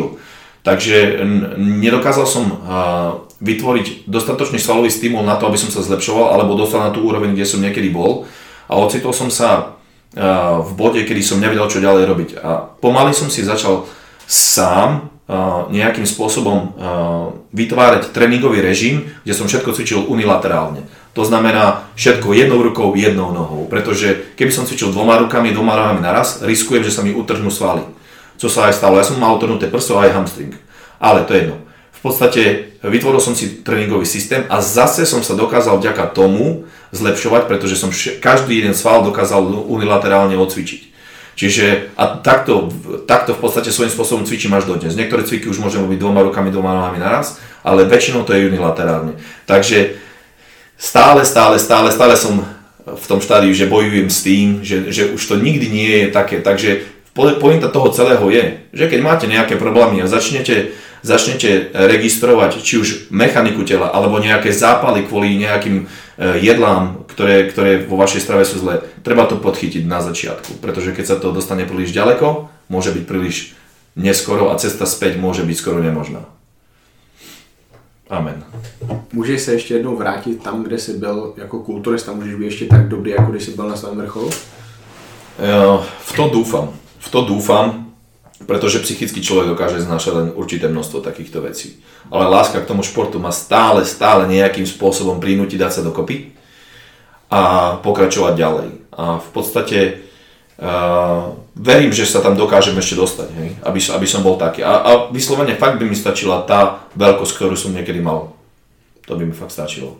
Já jsem na fotkách, na videích viděl hodně tvých soutěží, ale naživu jenom jednu. To byla soutěž Mozolány Classic 2016, kam si ale skoro nenastoupil, protože ty si přiběhl do zákulisí možná 4 minuty předtím, než se mělo nastupovat. Pak asi i vyvolávali tvoje jméno. Co se tam no. stalo? Jak to, že sa... to stalo. Tak zase e, pýtal som sa prezidenta našej federácie, že kedy máme zajtra byť na pódiu, tak mi povedal, že zajtra okolo 3. pol 4. A hovorím OK. Tak bolo asi jedna hodín, my sme mali apartmán asi kilometr od haly. Hovorím, ideme. Hovorím, však budem tam radšej 2 hodiny ležať na zemi, ako by som mal prísť neskôr. Prišli sme a ja som bol pred halou, ťahám si svoj kufrík a Marian Čamba, Luky, ty čo tu robíš? A ja hovorím, čo čo robím, však súťažím, čo to je za otázku? Hovorí, však tvoja kategória je nastúpená. Tie šlapky na nohách sa mi normálne vyzuli dvakrát, kým som tam dobehol. Proste šprintom, ja som tam pribehol bez dychu, už som tam videl potom teba, Hricka a všetci mi tam pomáhali ma natierať, pumpovať sa, no to bola katastrofa. Také množstvo stresu som ešte nezažil. Berte do úvahy, že ja som priletel z Anglicka, frajerka si zabukovala celú dovolenku, apartmán, všetko, len kvôli tej poslednej súťaži ja tam skoro nenastúpim, no to bol stres jak svinia. Čiže ja som tam, ako hovoríš, pár minút pred pódium zo seba zhodil všetko, naťahol trenírky, No to bolo zlé, to bol taký stres. A proste si tam jenom stoupnul, no. No svojím na, spôsobom, na, na, ja som sa nedokázal ani napumpovať, ani, ani, ani nič, len som sa tak akurát dokázal potiť na tom pódiu. to, to byla soutěž, kde si mohl získat profikartu, kdyby asi všechno vyšlo, jak má. Uh, to je diskutabilné, je, je to diskutabilné, ale nemyslím si, že aj tak by som si tú, tú kartu získal, pretože Uh, ja osobne som myslel, že tú kategóriu vyhrá ten Rus, ale vyhral ju Jan Turek, krásny kulturista a super týpek a prajem mu to. Ale ja som vtedy nemal, nemal formu, proste mal som ešte podľa mňa 2-3 kg rezervu a, a to bolo proti mne tak či tak. Hej. Určite videl som sa na lepšom mieste ako to štvrté miesto, ktoré mi dali, ale to je jedno, pretože ja som tam išiel so zámerom získať profikartu a potom keď sa na to spätne pozriem, uh, poviem, keby som ju vyhral, nezaslúžil som ju a nezaslúžil by som si ju. To znamená, že vyhral ju právom človek, ktorý mal fakt formu a tú profikartu, ktorú vyhral ten Poliak vtedy, tiež vyhral právom, čiže všetko bolo fajn. Akceptujem, že som nemal formu a na súťaž sa nemá chodiť, keď človek formu nemá. Je tady to jedna z těch nejvíc nepovedených soutěží, jaký pamatuješ? Svojím spôsobom áno, svojím spôsobom áno, no. Trápilo tě to třeba z toho důvodu, že to bylo na Slovensku, že to bylo po strašně dlouhé době doma? To ma ale kurevsky trápilo, pretože som vedel, že tam bude Igor Kopček a chcel som urobiť dojem. A nepodarilo sa. Nepodarilo sa aj napriek tomu, že pred súťažou na mňa pozeral a povedal, že veľmi dobre sa na to pozerá, že vyzerá to veľmi pekne esteticky, ale proste ja som vtedy mal veľké problémy s tým bedrom a proste som mal štíhle nohy a proste to, podľa mňa to nevyzeralo dobre, ale snažil som sa, čo som mohol. Chcel som zanechať dojem a v podstate to nevyšlo, takže bol som sklamaný a najhoršie na tom bolo to, že ja som po tej súťaži nemal žiadnu inú súťaž, súťaž v pláne. To, že som si povedal, to je bodka za mojou uh, sezónou, to je celé zlé. Ale potom, potom o 3 týždne na to bola amatérska olimpia v Španielsku, kde uh, som nastúpil a to len vďaka jednému môjmu kamarátovi, ktorý je finančne zabezpečený v Anglicku a povedal, choď, dám ti, dal mi 1500 libier, zaplaci hotel, zaplaci všetko, máš na to. On bol môj celoročný fanúšik, fakt skvelý. Volá sa Mark Jones a má prestížnú prácu, je finančne zabezpečený, tak mi to proste pomohlo. Žiaden gay shit, hej? len tak, proste je to kamarát. Takže som tam šiel a tam mi fakt forma vyšla. Vyšla, ale tam som urobil jednu sakramentskú chybu, ktorú v živote neurobím. Mal som skvelú formu a po prvom kole som bol jednoznačne víťaz svojej kategórie. Koukal ses na, na body? Na body som pozeral. Uh-huh. V prvom kole som bol úplne popredu proti všetkým. Uh-huh. Problém bol ale v tom, že uh, nechal som si poradiť od Norberta Zajaca, nech si dám, nech si dám na seba taký, taký lesk, ale to strašne pálilo. Ale to kurevsky pálilo. A ja som si to na seba dal, ja, ja som cítil, že som, ako keby som vošiel do sauny. Ja som sa tak začal potiť, mňa trikrát dole poslali z pódia, aby som sa utrel zo mňa sa lialo. A ja som si myslel, že ja som cool. My sme tam boli, tam bolo horúco, ja som sa nepotil, hovorím, ja som suchý, všetko je fajn. A za tie 3 týždne som takú skvelú formu spravil, proste som bol, bol som strašne spokojný. A ja som nakoniec vyhorol asi podľa mňa aj kvôli tomu, že ma toľkokrát poslali z pódia. Myslím si, že dokonca ten, ten, uh, ten prezident tej federácie, nie Santoja, ale ten druhý Filedor. Fileborn je rozhodčí. no, Fileborn teda, teda o, ja si pamätám, že keď som vyšiel, on sa len na mňa pozeral. Pozeral sa na mňa a stále. Pozeral na mňa, na ostatných, na mňa, na ostatných. Ja už som videl, a už som vedel, že je dobre. Takže ja som rád s tým, že vyhrám. Vtedy za mnou prišiel aj tréner, tréner nejaký Talian, on, o, to je ten, ten tréner, čo trénuje Mihana Župana a tak ďalej. Prišiel ku mne, no, povedal, vyhral si. Vyhral, túto kategóriu máš. A mal v, v mojej kategórii proti mne iných borcov, ale hovorí, to máš. A nakoniec to skončilo tak, že som skončil druhý, Turek vyhral a potom tú absolútku vyhral nejaký Španiel alebo Talian, neviem presne, a prišiel zase ku mne ten Sasi a hovoril, nedali ti kvôli tomu vyhrať tú, tú, tú nad 100 kg, aby si potom v absolútke z neho neurobil uh, dvorfa, uh, škriatka, aby nevyzeral malý. A, a, a to, ma, to, to ma vtedy akože trápilo. Strašne som sa tešil pre Tureka, že vyhral, ale na druhej strane ja sa teším z druhých, keď majú úspech, ja im prajem. Ale na druhej strane som si povedal, sakra, to bolo ale sakra blízko. A to ma vtedy fakt mrzelo, že hovorím, kůrník šopa. Tady to byla ještě ta doba, kdy ty si mohl tu profi kartu vyhrát fakt na malém počtu soutěží. Byly to ty Arnoldy, byly to mm. Diamond Cupy, pokud ti možná v Anglicku povolili tam závodit, nevím, jak to fungovalo. Ano, ano. A v Anglii získával profi kartu jenom vítěz ano. těch British Finals. Ano. To jsou závody, které jsou obrovský. Lidi v Česku, na Slovensku vůbec nevědí, protože tady to nesledují, ale to jsou fakt závody, kde top 6 jsou borci, kteří by úplně v pohodě mohli být profíci. Ano. Dokážeš si spomenúť, proti akým borcom si na tady soutěži závodil v minulosti? To si, to si spomeniem veľmi jednoducho, pretože ty ich poznáš a celý svet, ktorý sa tak kulturistike trochu venuje, ich pozná. medzi nich patrí James Hollingshead, ktorého mám strašne rád. Taky. Uh, Luke Sandow, tiež perfektný týpek. Uh, Jamie Johal, uh, ten je tiež perfektný týpek. To sú, to sú tes, potom... Uh, uh, Proti Nathanovi si závodil? Nie, on bol do, do 100 kg. Mm-hmm. Vtedy, keď som súťažil ja, tak on v podstate tú profikartu vyhral. A potom tam bol uh, Simon Dauda. Mhm.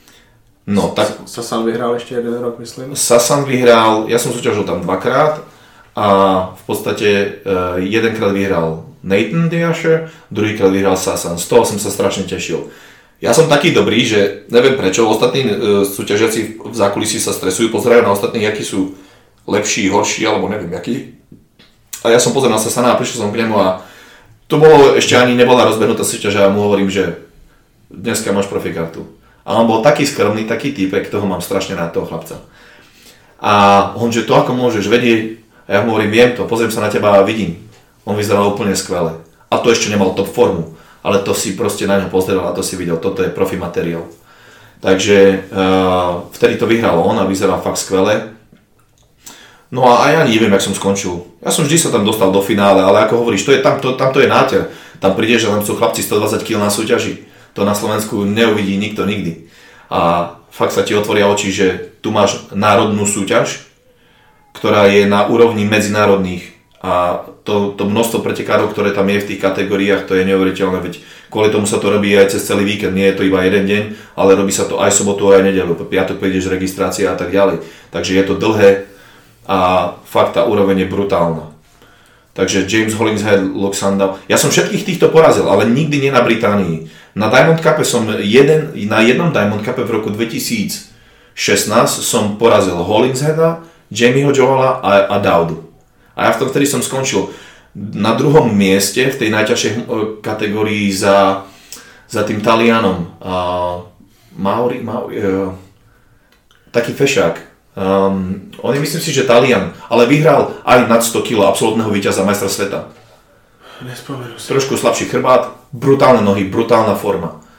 Hej, ale uh, vtedy, vtedy to bol tiež náter. To, ja, som, ja som tam prišiel, tam neboli ľudia v obecenstve. To bola absolútna katastrofa. Tam boli snad len ľudia, ktorí prišli podporiť To pretekárov. bylo v Liverpoolu? V Liverpoole, áno. Rok 2016. Igor Diamond Cup. Igor tam možná... Áno, áno. On so mnou aj robil interview a tiež bol nasratý, kurva, mohli ti to dať. To je jedno. V každom prípade uh, tiež typek, ktorý vyhral, vyhral zaslúžene, ale to bol taký masaker, že tam ľudia ako Hollingshead sa nedostali do finále. Joha bol šiestý. Uh, Dauda, myslím si, že skon, on skončil tretí, skončil za mnou. A vieš čo je na tom najväčšia sranda? Že oni majú strašne veľké profily, každý v Anglicku pozná a ja som porazil týchto ľudí a nikto o mne nevie. Třeba si něco uděláš do budoucna. No Já- já jasné, ale ja to neprežívam. Ja sa smejem nad tým. Zastavíme se trošku toho Sasana, protože Sasan je můj nejoblíbenější kulturista na světě, který se nedostal na, na Olympii. Dokonce Hmm. i Nathan o něm řekl, že on měl vyhrát loni New York Pro, on tam skončil asi pátý nebo nevím jak. No to bolo V katastrofálne. Kalifornii měl vyhrát dva roky po sobě, nedali mu to. Jak ty vnímáš tohohle kulturistu? Protože já si myslím, že o něm v budoucnu hodně uslyšíme. On je něco jako Lukáš Osladil. Neuvěřitelná kvalita, připravenost, ale je ještě mnohem estetičtější než Lukáš. Ronnie Rockel byl jednou, myslím, šestý na Olympii. Si myslím, že Sasan může být jednou ještě výš. O, určite. To je, ja toho chlapca poznám, keď súťažil ešte na obyčajnej kvalifikačnej súťaži a tam, ten, ten bol Escalade, ten proste z 0 na 100. Uh, veľmi rýchlo, skvelá genetika a veľmi mu prajem, pretože je to úplne super človek. Čo sa týka vzhľadu ako kulturista, uh, je u mňa skoro dokonalý. Nemá žiadnu slabinu, vždy je perfektne pripravený, ale ja na športovca nepozerám iba na to, ako vyzerá ako športovec. Ja ich, ja ich vnímam ako osobnosti. A práve preto sa teším, že niekto taký ako on môže byť ambasador pre tento šport, pretože vyzerá skvele, ale je aj veľmi dobrý človek. Myslím, ako človek je milosť, taký, taký milý, to, ja to neviem, ja keď som sa s ním za každým stretol, mal som aj možnosť sa s ním stretnúť viackrát aj pomimo súťaž, to je proste dobrosrdečný človek. A taký človek e, je iba prínos pre náš šport. Je iné, keď e, ľudia ako napríklad Xar Khan, ktorý nemá poriadne vyjadrovanie, by mal byť ambasador pre náš šport. Brutálny, veľký, ale to je vulgárne a to sa nevie vyjadrovať poriadne. A to by bolo zle, ale taký Sasan, to je proste pecka. Ja, ja si pamätám, že keď som ho videl prvýkrát, bol som z neho unesený a za každým, keď som ho videl na pódiu, som bol z neho unesený. A to, ako hovoríš, to jeho umiestnenie, to bola úplná katastrofa. Absolútne neviem, čo sa tam odohralo, ale môžeme to nazvať zase nejakou politikou, pretože ja som ho mal najhoršie na druhom mieste. Najhoršie na druhom tak, mieste. Nejhorší na druhém místě a to, že Nathan Diasha vlastně po soutěži sám jako vítěz řekl, že já jsem měl jako vítěze Sasana, to taky něco znamená. A to povedalo o tej súťaži viacej pretekárov. Sami nevedeli, ako je možné, že oni skončili pred ním. No. Ale proste takto to chodí a vidíš, nie, nie je little bitch a nebude po súťaži nadávať na svoje umiestnenie, proste zoberie to do držky ako chlap a ide naspäť do posilovne a snaží sa zase len zlepšiť a presvedčiť tých rozhodcov, že ja na to mám. A vôbec sa nestiažuje. A to sa bavíme o najvyššej možnej úrovni kulturistiky. Já bych ho měl, kdyby závodil na Olympii, vypadal tak jako na New Yorku, tak bych ho měl určitě někde okolo top ten na loňský Olympii, takže to je fakt jeden z nejlepších kulturistů a on dostal obrovskou facku i teďka před Vánocema. On si poslal pozvánku na, na Arnold Classic a ti, co vybírají, tak ho nevybrali, protože ho vůbec neznají. Takže tady ti starý dětkové, kteří mají ty pravomoce, že my určujeme, kdo závodí na Arnold Classic, tak oni neznali Sasana, tak ho tam neposlali. Místo něj tam bude závodit 4 nebo 5 lidí, který on porazil v loňském roce na tom New Yorku. Ja, to je strategický ťah. Jediné, prvé, čo ma napadne, je to strategický ťah. Nemôže predsa taký špičkový pretekár byť odmietnutý. Nie, veď ten šport je pre fanúšikov. My ho chceme vidieť na pódiu a hlavne my Briti, teda sorry, už sa klasifikujem takto, my ho tam máme e, za jedného z najlepších na svete. A my chceme vidieť, a teraz kulturistika v Británii ide dopredu a oni chcú vidieť, že Británia úspie. No keď takého pretekára odmietnú, no čo si môžeme myslieť? No jedine, že tam je za tým nejaký, nejaký strategický ťah, pretože vedia, keď tam príde Sasan a príde perfektne pripravený, už ho znova nemôžu dať na nejaké blbé miesto, lebo už by to bolo príliš okaté a porazil by nejakého, trepnem, Juanu Marela, hej? A už by to vyzeralo veľmi zle. To znamená, že to bol strategický ťah, preto mu to nedali. On by, on by, on by nemal ani o to žiadať, oni by mu mali dať, za to, čo mu spravili, by mu oni mali dať pozvanku. Teď jsme, teď jsme nakousli tu britskou kulturistiku, která je poslední 4 roky opravdu fantastická. Máte tam Samsona Daudu, Luka Sendaua, Jamesa Hollingsheada, máte tam Nathana, máte tam Flexe, máte tam Kamala, který vyhrál Arnold Classic šokoval tím kulturistický svět. Škoda, že mu zrušili 212 na Arnoldu, to je taky další takový téma, k kterému se asi dneska nebudeme dostávat. Ale jak ty fanoušci, jak ty lidi, kteří se zajímají o kulturistiku v Anglii, vnímají tady ten boom té kulturistiky, té open kulturistiky, těch borců, kteří jsou hardcore, kteří patří mezi ty nejlepší kulturisty na světě teďka? Vnímajú to veľmi pozitívne a každý sa z toho teší, pretože to je taký refresh. Uh, už, dlho to bolo mŕtvé, mali sme tam Doriana, ktorý bol úplne pecka a odvtedy to bolo také nejaké. A teraz to je ako keby znovu zrodenie kulturistiky v tej Británii a oni sa tam navzájom chlapci podporujú, hecujú.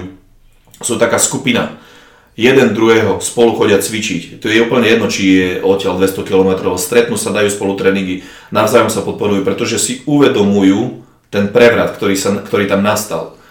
JP a skupina, oni to tam tak držia pokope. Aj napriek tomu, že JP nie je EBB profesionál, ja ho poznám. To je proste masaker a on by si to zaslúžil už len dať len za to, že si aký si.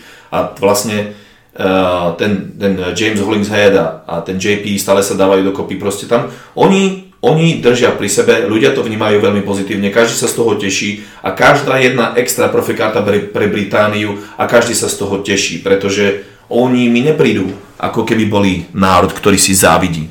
Hej, aspoň určite nie, nie e, v, v kulturistike. Podporujú sa a oni, oni to vidia veľmi pozitívne.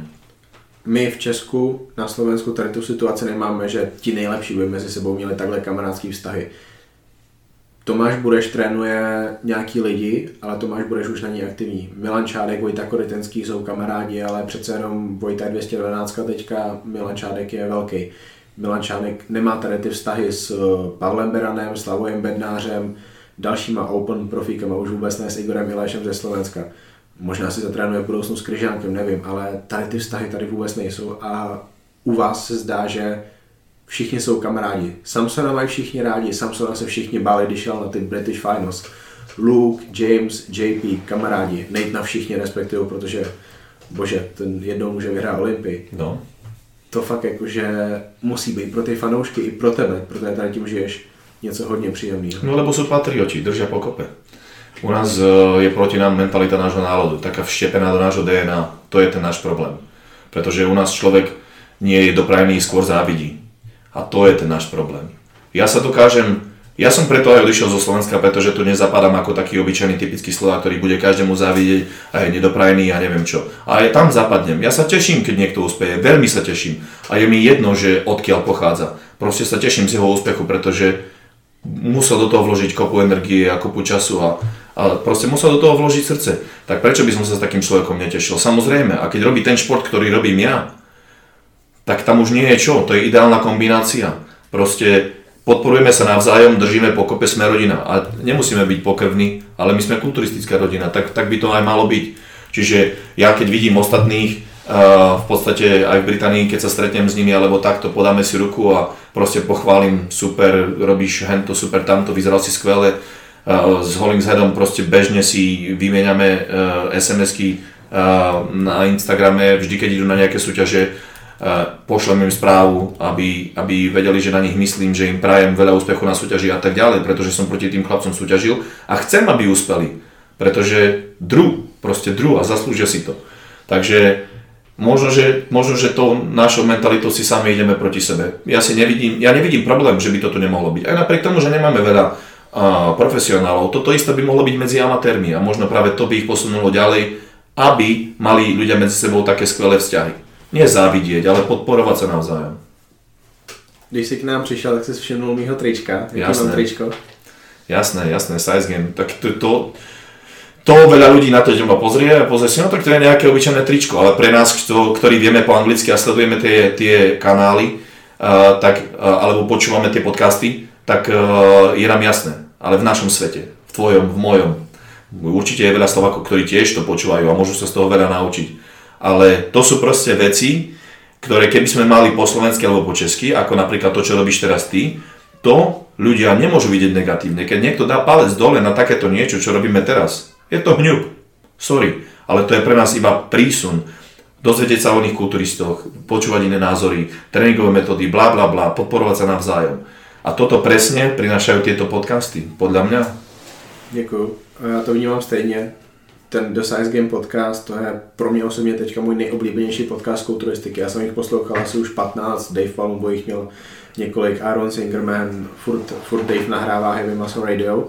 Všechny jsou super, nějaký už mě třeba nebaví tolik jako dřív, The Size Game je nejlepší a právě The Size Game podcast je ten, který moderujou, kromě Benjiho, který ještě není profík, možná jednou bude taky James Hollingshead, Luke Sandow, tak. super profíci. No. Zase tady je to prostě vidět, že ty lidi jsou kamarádi, sdílejí spolu tu vášeň a dělají spolu různé projekty už i pro ty fanoušky, aby ti fanoušci z toho něco měli. A já to tady hrozně moc chci vidět, ale nevidím to tady. Oni mali tieto, sorry, že ťa prerušujem, oni mali tieto dobré vzťahy skôr, než boli profesionáli.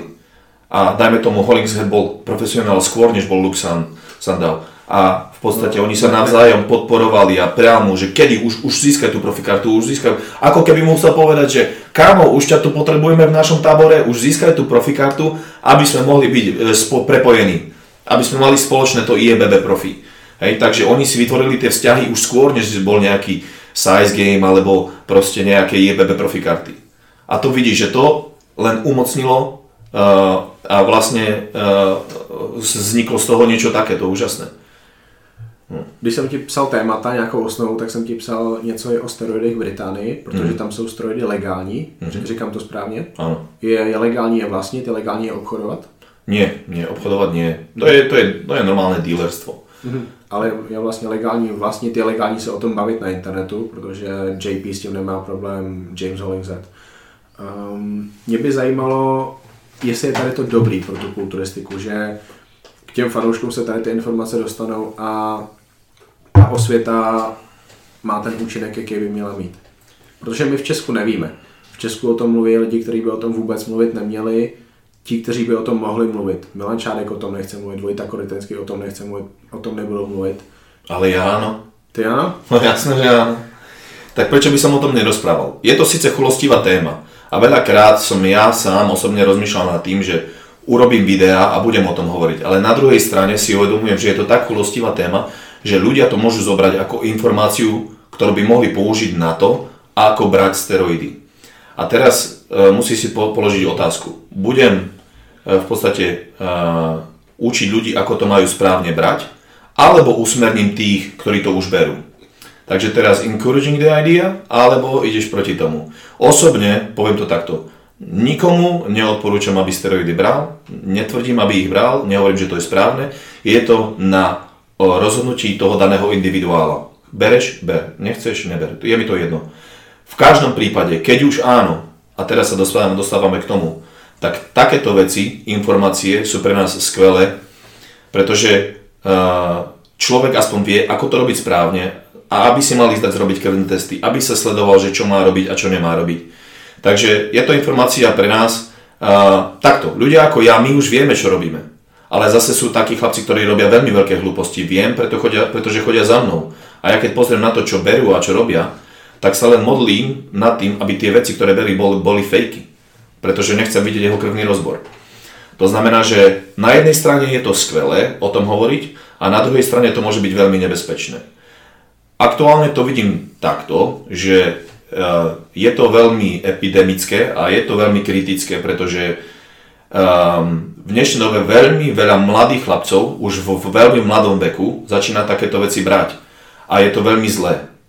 Berú to bez hlavo, nedajú si poradiť a keď už by dostali tú radu, tak by to bola taká rada, ktorú oni nechcú počuť. To znamená, že by mali byť naďalej naturálni, až pokým nemajú uh, vyplnený ten svoj naturálny limit. A to znamená, že by museli cvičiť cez 20. rok, alebo neviem aký, a mali za sebou 5-6 rokov tréningu. Takže je to, je to ťažké. No. Uh, každom prípade eventuálne vidím ľudí ako seba a JP a tak ďalej. Nedávam som do kategórie ako on, že som taký skvelý ako on, ale ľudia ako ja, eventuálne sa za 15 rokov ocitnú v situácii, kedy budeme musieť vzdelávať tých mladých, pretože to bude tak epidemické, že ľudia budú mať problémy. Budú mať problémy a kvôli čomu? Aby vyzerali v lete pekne na, na kúpalisku? Mm, no neviem. Doping vždy patril k vrcholovému športu, alebo dajme tomu k športu na vrcholovej úrovni, ale otázka je, je to nutné brať preto, aby som vyzeral dobre v plavkách? No asi nie. Takže má to svoje pre aj proti, to je môj názor a dúfam, že mládež dostane trošku rozum. Tím, jak informace na internet může dát každý, no. špatný lidi, špatné informace, mladí lidi bez zkušeností, bez vědomostí, bez znalostí, bez vzdělání, tak oni dávají informace, které jsou úplně protichůdné proti tomu, kdybych já tady těm lidem říkal, že tady ten člověk s úžasnou genetikou byl strašně dlouho naturál, vypadal takhle, oni tomu neuvěřejí. Nebo jim řeknu, že já vím, jak vím, co bere Sasan Hajraty, když není v přípravě na soutěž, vím, co bude v přípravě na soutěž, oni by tomu nevěřili. Ne. Protože lidi, co jsou u nich v posilovně, ani nebyli na soutěži, toho berou mnohem víc. Z tady toho důvodu já ani nevím, jestli je to předávání informací dobrý, protože ty lidi tomu ani neuvěří a budou říkat, k tomuhle věřit nebudu, protože on mi tady úplně lže a směje se mi do očí. Přitom já prostě vím, že to je pravda a vůbec nevím, jak se tady tomu postavit, protože ta dnešní doba fakt je taková, že nevím, co dělat. Poviem vám to uh, úplne logicky a stručne. Keď má niekto genetické predispozície na kulturistiku a jeho receptory veľmi dobre reagujú na chémiu, nazvime to takto, tak stačí veľmi malé množstvo na to, aby tam nastal veľmi silný impuls. Ja som našťastie jeden z tých veľa z tých, ktorých, vidí, ktorých vidíme a vyzerajú skvele, to sú tie typy. A problém je v tom, že ľudia si myslia, že to je presne naopak. Vidia monštra, ktoré e, vyzerajú tak, tak neprirodzene, že musia brať neprirodzene vysoké dávky. Opak je pravdou. Ja keď poviem ľuďom, čo berem ja, tak tiež mi neveria. Môj vlastný sparring partner, ktorý má o 30 kg menej a bol na súťaži dvakrát, ma, mi hovorí, ber viac. A ja hovorím, ja viac brať nebudem. Nebudem a nechcem. Konec koncov, robíš to len pre ten šport. V každom prípade veľmi veľa ľudí to preháňa. A tí, čo o tom nič nevedia, tak si to vedia vlastne ako keby ospravedlniť tým, že oni vyzerajú preto tak, lebo berú strašne veľa. Opak je pravdou, opakujem. Jdu se ti zeptat na to, co tě čeká dál. Rozebírali jsme, že jsi měl zdravotní problémy. Pořád se vracíš tam, kde jsi byl situace v dnešní kulturistice je jiná, takže než se tě zeptám, kde budeš závodit přímo konkrétně na soutěž, tak se tě zeptám na tu situaci, která nastala asi 14 měsíců zpátky, když se rozdělila mezinárodní IBB s tou světovou IBB Pro ligou, Menion versus Santocha. Jak ty se na tady to koukáš? v podstate to je pre a proti.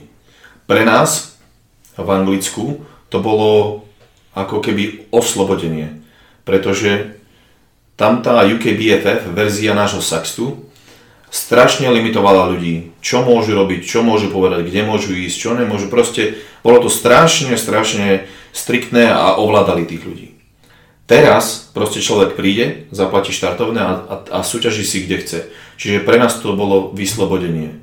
Ostatní by to mali rovnako vidieť, keď majú podobné situácie v iných štátoch, neviem ako to je.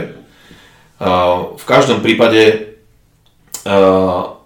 je, je, je tam jedna nevýhoda. Je tam jedna nevýhoda, že v to, na čom som ja vyrastal, na, na, na IFBB, ktorá bola stále iba jedna, sa rozpadla.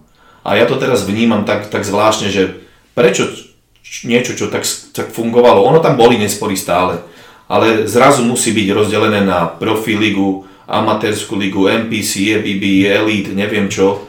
To je taká zbytočnosť. Veď to je kulturistika. A kulturistika by mala byť v podstate e, klasifikovaná ako šport, nerozdeľovaná na nejaké federácie. To znamená, že na jednej strane tá MPC umožňuje voľnosť pretekárom, pokiaľ nie sú už IFBB profi, súťažiť kde chcú, čo je perfektné, ale na druhej strane um, tam ten rozpad proste uh, vytvoril, narušil vzťahy. To znamená, uh, ľudia ako napríklad, trepnem Igor Kopček, sú, chodil na súťaže, uh, ktoré boli IEBB, všade, všade, proste všade. Teraz chodí iba na konkrétne súťaže. Na NPC súťaže on už nechodí. Což by v minulosti bolo IEBB a tam sú vzťahy medzi ľuďmi, ktoré sú narušené a myslím si, že to nie je dobré. Myslím si, že to, to narušilo strašne veľa a úplne zbytočne. Zase len politika, ktorá, tak ako sa rozpadla Česko a Slovensko, no k čomu to bolo zbytočné. Aj tak sme tu zase len Českoslováci, pozri sa na to. Áno, áno. Hej? Já jsem včera stahoval fotky z eslabs.biz, nešel jsem na SK, šel jsem na BIS, protože tam je fotogalerie ještě z roku 2011, na nových stránkách má Igor fotogalerii od roku 2013 a stahoval jsem fotky z Olympie. Fantastický fotky K je Eduardo Korea, Jaro Horvát, Flex Lewis, perfektní fotky, nejlepší fotky z toho roku na Olympii a my fanoušci díky tady tomu rozkolu můžeme mnohem hůř sledovat kulturistiku, protože na plno soutěžích vůbec nejsou kvalitní fotografové jak závodil Igor Ileš na tom George Farah Classic, tam byly strašné fotky z té soutěže. Jediný fotograf byl na té soutěži, kde Igor získal profi kartu mm-hmm. a následně na té profi soutěži, kde skoro vybojoval Olympii. Jediný dobrý fotograf tam byl, naštěstí dobrý fotky, ale my vůbec nemáme teďka ten kvalitní přístup k tomu, jak my chceme sledovat ty soutěže. A nám, nám fanouškům to ublížilo asi úplně nejvíc. Nevíme, co máme sledovat, respektive já to vím, ale plno lidí to ani neví, ani neví, že nějaký rozkol byl, jenom se pak diví, že proč ten člověk není tady, proč je tady, proč obrovský Michal Kryžánek závodí v Elite Pro. Pro Michala je to super, protože on z toho má benefity, on je hvězda tady té federace, tady té organizace. Jel do Indie, měl tam obrovskou exibičku, bože, super. Ale máme tady plno profíků, kteří by nikdy neměli být profíci. Na Evels byla soutěž, holky tam vyhrávaly profikartu, i když byly sami v kategorii. To, to, no. to co je? No to, to, je, to, je proste, to sú proste pravidlá. Hej? Ja som vlastne bol na, na tom press conference, čo, bol, čo mal Bob Ciccarello v Birminghame. A ja som mu položil otázku, vy si uvedomujete, že tam príde na preteky hoci kto? A on mi na to povedal, že v Amerike to máme radi, it's show. Že pre nich to je show. A ja hovorím, a to vám príde nejaký, nejaký človek, ktorý je úplne mimo šejpu, naťahne si mm, plavky a ide pozovať. A on že it's OK, že aspoň si mám z čoho robiť srandu. A ja hovorím, ale tak moment, trošku na hlavu postavené. Kulturistika ako show, ja sa idem pozerať na kulturistov. Ja keď chcem vidieť cirkus, tak idem na cirkus Humberto a zaplatím si niečo úplne iné. To je, to je disrespectful, proste keď sa, ja som to zažil už párkrát na súťaži, kde bola kvalifikačná súťaž a stretol som týpka vzadu, a ten prišiel v maximálnej objemovke. A ja, ja, ja, ja neviem, čo mu povedať tomu človeku. Ty tam, ty tam s stiahnutým ksichtom, vole, vidno ti sánky a, a vidíš takéto niečo a si povieš, no tak sorry. Tak show je show, ale keď, keď to bereš doslovne, že, že to je show, ako to napríklad môžeme vnímať my tu, že to je cirkus, že haha, idem sa zasmiať, alebo idem na show ako súťaž. A to už je úplne niečo iné. Neviem si predstaviť, že teraz by to bolo povolené v iných športoch a teraz niekto sa rozhodne, že si ide zabehať s nejakými špičkovými uh, týmito uh, bežcami a natiahne si tam kopačky, trenírky a ide. Proste to, to, to, nejde. Takže na jednej strane to je postavené na hlavu, na, na druhej strane zase, ako hovorím, politika a biznis. Zaplatíš uh, 200 libier alebo 150 libier štartovné a jemu je jedno, ako vypadáš. On hovorí, nedostaneš ani prvý call-out a postavil si sa na pódium, ale zase človek dostane tú milnú myšlienku, že ako to je možné, že on tam stojí. Taký bežný človek, ktorý napríklad je prvýkrát na súťaži alebo fanúšici v, v publiku si povedia, čo to je. My vieme, čo to je, it's a fucking joke. Ale pre ostatných to je, že wow, aj on môže, tak môžem aj ja. A už nakoniec prídeš na súťaž a bude tam v kategórii 20 borcov a 5 budú úplne nejakí šašci. Takže na jednej strane to je na hlavu postavené, na, na druhej strane biznis, no čo. Ale je super, že koncem června, koncem juna, koncem měsíce June bude v Británii po strašně dlouhé době Open Pro Show. Víš o tom? Těšíš se na to? Ty, ja nevedel som. No, a čo tak je? já ti to teďka říkám. Právě, že Two Bros Pros, uh, Bob Cicarello, měli tam teďka setkání s profíkama a už oznámili, že myslím, že 30. juna bude tam mít profi soutěž. O, oh, super. A predpokladám, že to bude asi v Londýne. Bude to, bude to v Londýně, bude to v Londýně, myslím, že se to jmenuje Watford, Watford Palace, něco takového. Mm. Bude, bude to v Londýně. Ideš tam? uvidíme, ještě se to dá naplánovat, uvidíme. Ale jdeme k tomu zajímavému. Kde ty budeš závodit? Už se rozhodl? Keďže sa mi odohralo to, čo odohralo a zdravotne a prišiel som o kopu svalov, tak som sa rozhodol trošku odstúpiť z, z uh, e, UKBFF alebo z tých súťaží NPC, na ktorých som vlastne ani nebol na NPC. A minulý rok som súťažil na súťaži uh, v Novej, v Novej federácii. Ona, ona je na, na, anglickej, na anglickej pôde asi len 4 roky alebo 3 roky. Volá sa to PCA, a momentálne brutálne valcujú. Tam sú finančné odmeny, dobrá úroveň pretekárov, o pretekárov postarané, perfektné súťaže kade tade po svete. Takže uh, ja som uh, vlastne išiel hneď na tú svoju prvú, ktorá bola na Body Power Expo. Uh, ja som vlastne ani nevedel, že to je medzinárodná súťaž. Myslel som si, že je v rámci Anglicka. Tak som prišiel deň súťaže a pozerám, ten je odtiaľ, ten je odtiaľ z rôznych štátov. Hovorím, oh wow, tak fajn. Tak vyhral som svoju kategóriu, hovorím, super. Potom tam bol ešte jeden z, on je už teraz IFBB profík, toho roku získal profikartu a v maji ešte nebol. A bol v absolútke a pozerám na ňo a hovorím, hm, ten je dobrý, on bol asi z Iraku alebo z, z Iránu, neviem teraz presne. A nakoniec sa mi podarilo vyhrať aj absolútku a dali mi profikartu v PCA. Ja hovorím, sakra, tak som sa to ešte nezahral, už som profi. Tak mi podali na druhý deň, nedelu, hovorím, máme profi súťaž a nastúpil som tam a skončil som vo finále. Skončil som 5. ešte som dostal aj 1000 dolárov. A súťažil som fakt skvelá úroveň. To bola súťaž, aj keď som súťažil v Diamond Cupoch alebo tak, ale tam bola úroveň najvyššia, ako som kedy mal. To už je opravdu regulární profi súťaž. Regulárne, áno, síce je to PCA, uh-huh. ale napríklad uh, Ronnie Rockel tam skončil tretí. Presne. Takže bolo to fakt super. A zasúťažil som si fakt s borcami, že som si povedal, hú, to som sa pozrel a hovorím, ty vole, kto to vyhrá? A Závodil tam proti tobě Sean Tavernier? Uh, no nie, nie. Tavernier uh, si utrhol kvadriceps Aha. pár mesiacov dozadu, takže on toho roku nesúťažil. Ale tam je kategória do 202 a na 202. Mhm. V tej 202 väčšinou bombarduje Peter Molnár, Aha. ktorý je úplne milujem toho chlapíka. Taký. Skvelý človek. Trošku a... sa k nemu dostaneme dneska. No a v podstate potom tá nad 202, ktorý, kde som bol ja. No a tých borcov som v živote nevidel a tí súťažili po iných federáciách, ale fakt boli skvelí a to som bol rád, že si pozriem, hovorím good, good, good, všetci vyzerajú OK. Takže fakt to bude super súťaž a skončil som na tom veľmi dobre a napriek tomu, že som sa na tú súťaž ako tak nechystal, pretože teraz priznám, že ja som vlastne mal v pláne súťažiť o 5 týždňov neskôr na Two Bros Pro a chcel som predsa len tú IBB profikartu. A keďže som skočil na tú súťaž len tak, na, na, v tom Birminghame, a skončilo to, jak skončilo, tak som si uvedomil, vieš čo, na čo sa tam trepeš, že máš nejakých 113 kg, to nemá význam. A hovorím 113 kg, ale máš ešte rezervu 3 kg, takže teoreticky by som mal 110 kg na súťaži, hovorím to v top forme, hovorím, to nestačí. Takže som sa vykašľal na nejaký NPC, nechcem žiadnu profikartu, hovorím, keď sa mi zdravotný stav zlepší a nabudujem viacej svalov, tak potom môžem nad tým rozmýšľať. Momentálne je to dobre tak, jak to je. Takže tam to vlastne skončilo. Mal som jedno exibičné vystúpenie, potom fotenie pre svojich sponzorov, ktorým, ktorých som mohol aj spomenúť, prohormony.sk a teraz ma vlastne nejak tak dali dokopy z Warrior Labs.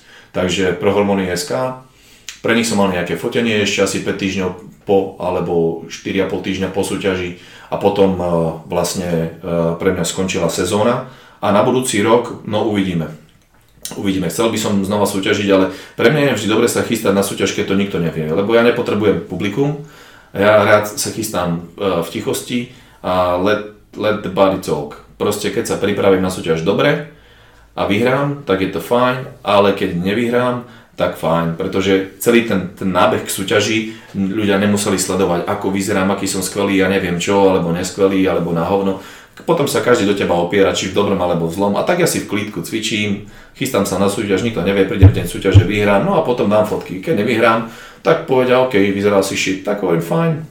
Takže ja v posledných pár súťaží sa úplne v tichosti.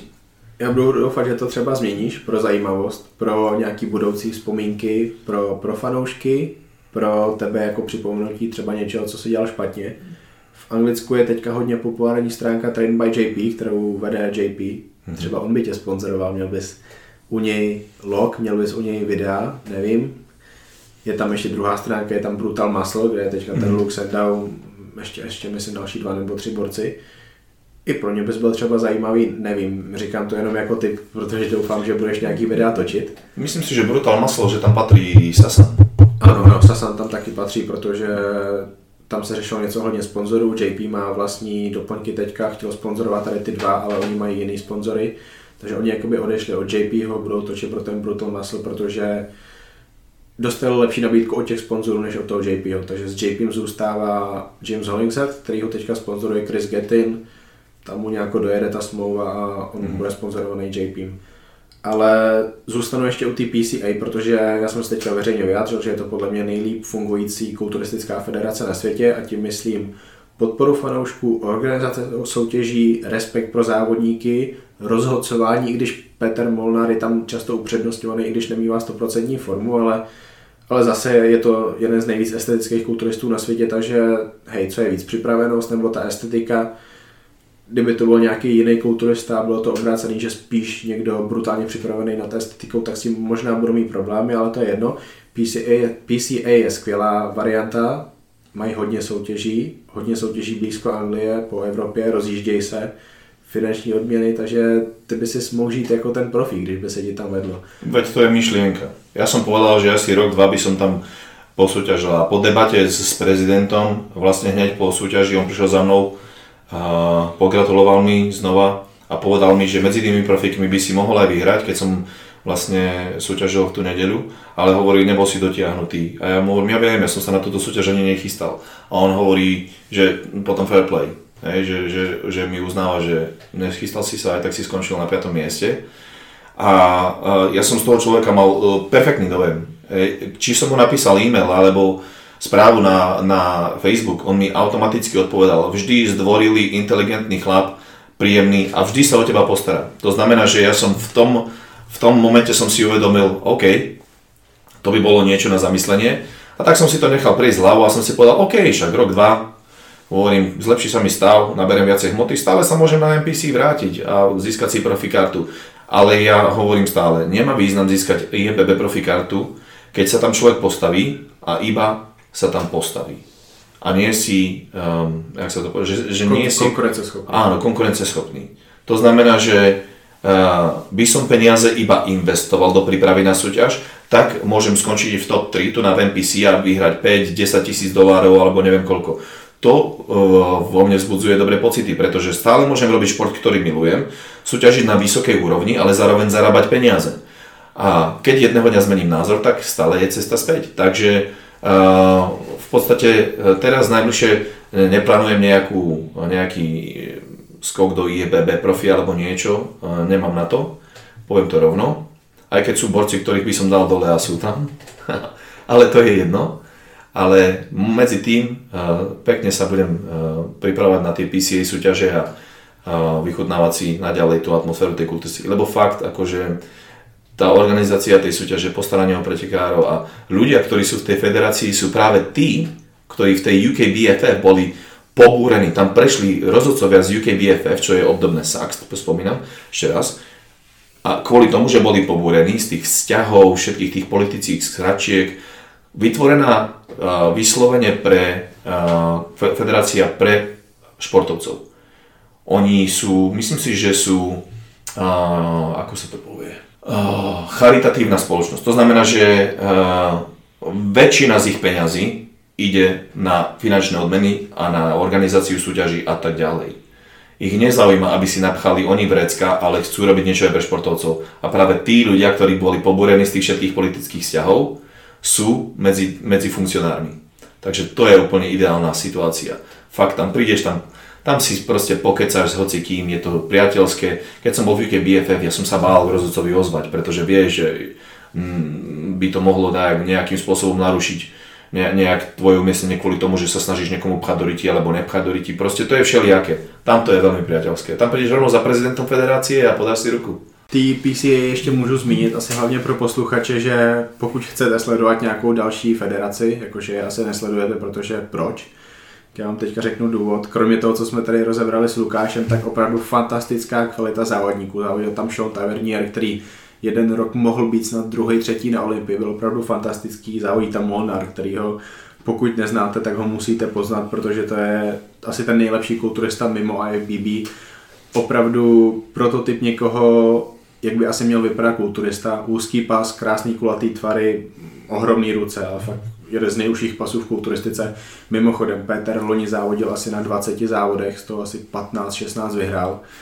Tady ten borec vyhraje soutěžením více jak každý v kulturistice, více jak Phil Heath, více jak Kai Green, více jak Dexter Jackson, samozřejmě více jak eh, Flex Lewis, který závodil ve 212 a Petr je vlastně stejně těžký. Další důvod, opravdu kvalitní fotografie ze soutěží, nevím, jestli se zkoukal. Jsou, ano. Oni, ty pořadatelé si vlastně pozvou svého fotografa, který fotí pro ně a ty fotky jsou opravdu úžasné. Nestane se jim, že by z nějaký soutěže nebyly fotky. Takže další důvod, proč to sledovat, další důvod, proč sledovat tady tu federaci, je teda i to, že tam budeš závodit ty. Jsem rád. Jak ty se díváš na IFBB Elite Pro? Je to rok a půl, ani ne, stará federace. Plno lidí říká, že kvalita je hrozná, proč bych to sledoval, nemají Olympii, bla, bla, bla. Já ani nebudu připomínat, jak vypadala IBB Pro Liga, když měla rok a půl. Jak vypadala NABA, když měla rok a půl. Tady ta federace má teďka kryžánka i z toho důvodu, je to pro nás zajímavý. Co na to říkáš ty? Tak keď sa už tie federácie rozpadli, tak nemôže uh, to byť no nekonečná amatérska uh, súťaž a tí športovci potrebujú niečo, nejaký, nejaký vrchol. Takže uh, tá profesionálna časť bola vymyslená kvôli tomu. A myslím si, že na jednej strane je to dobré, lebo hovorím pre tých športovcov, aby sa mohli ťahať na, na tie limity, vyhrať, kvalifikovať sa, získať tú profikartu.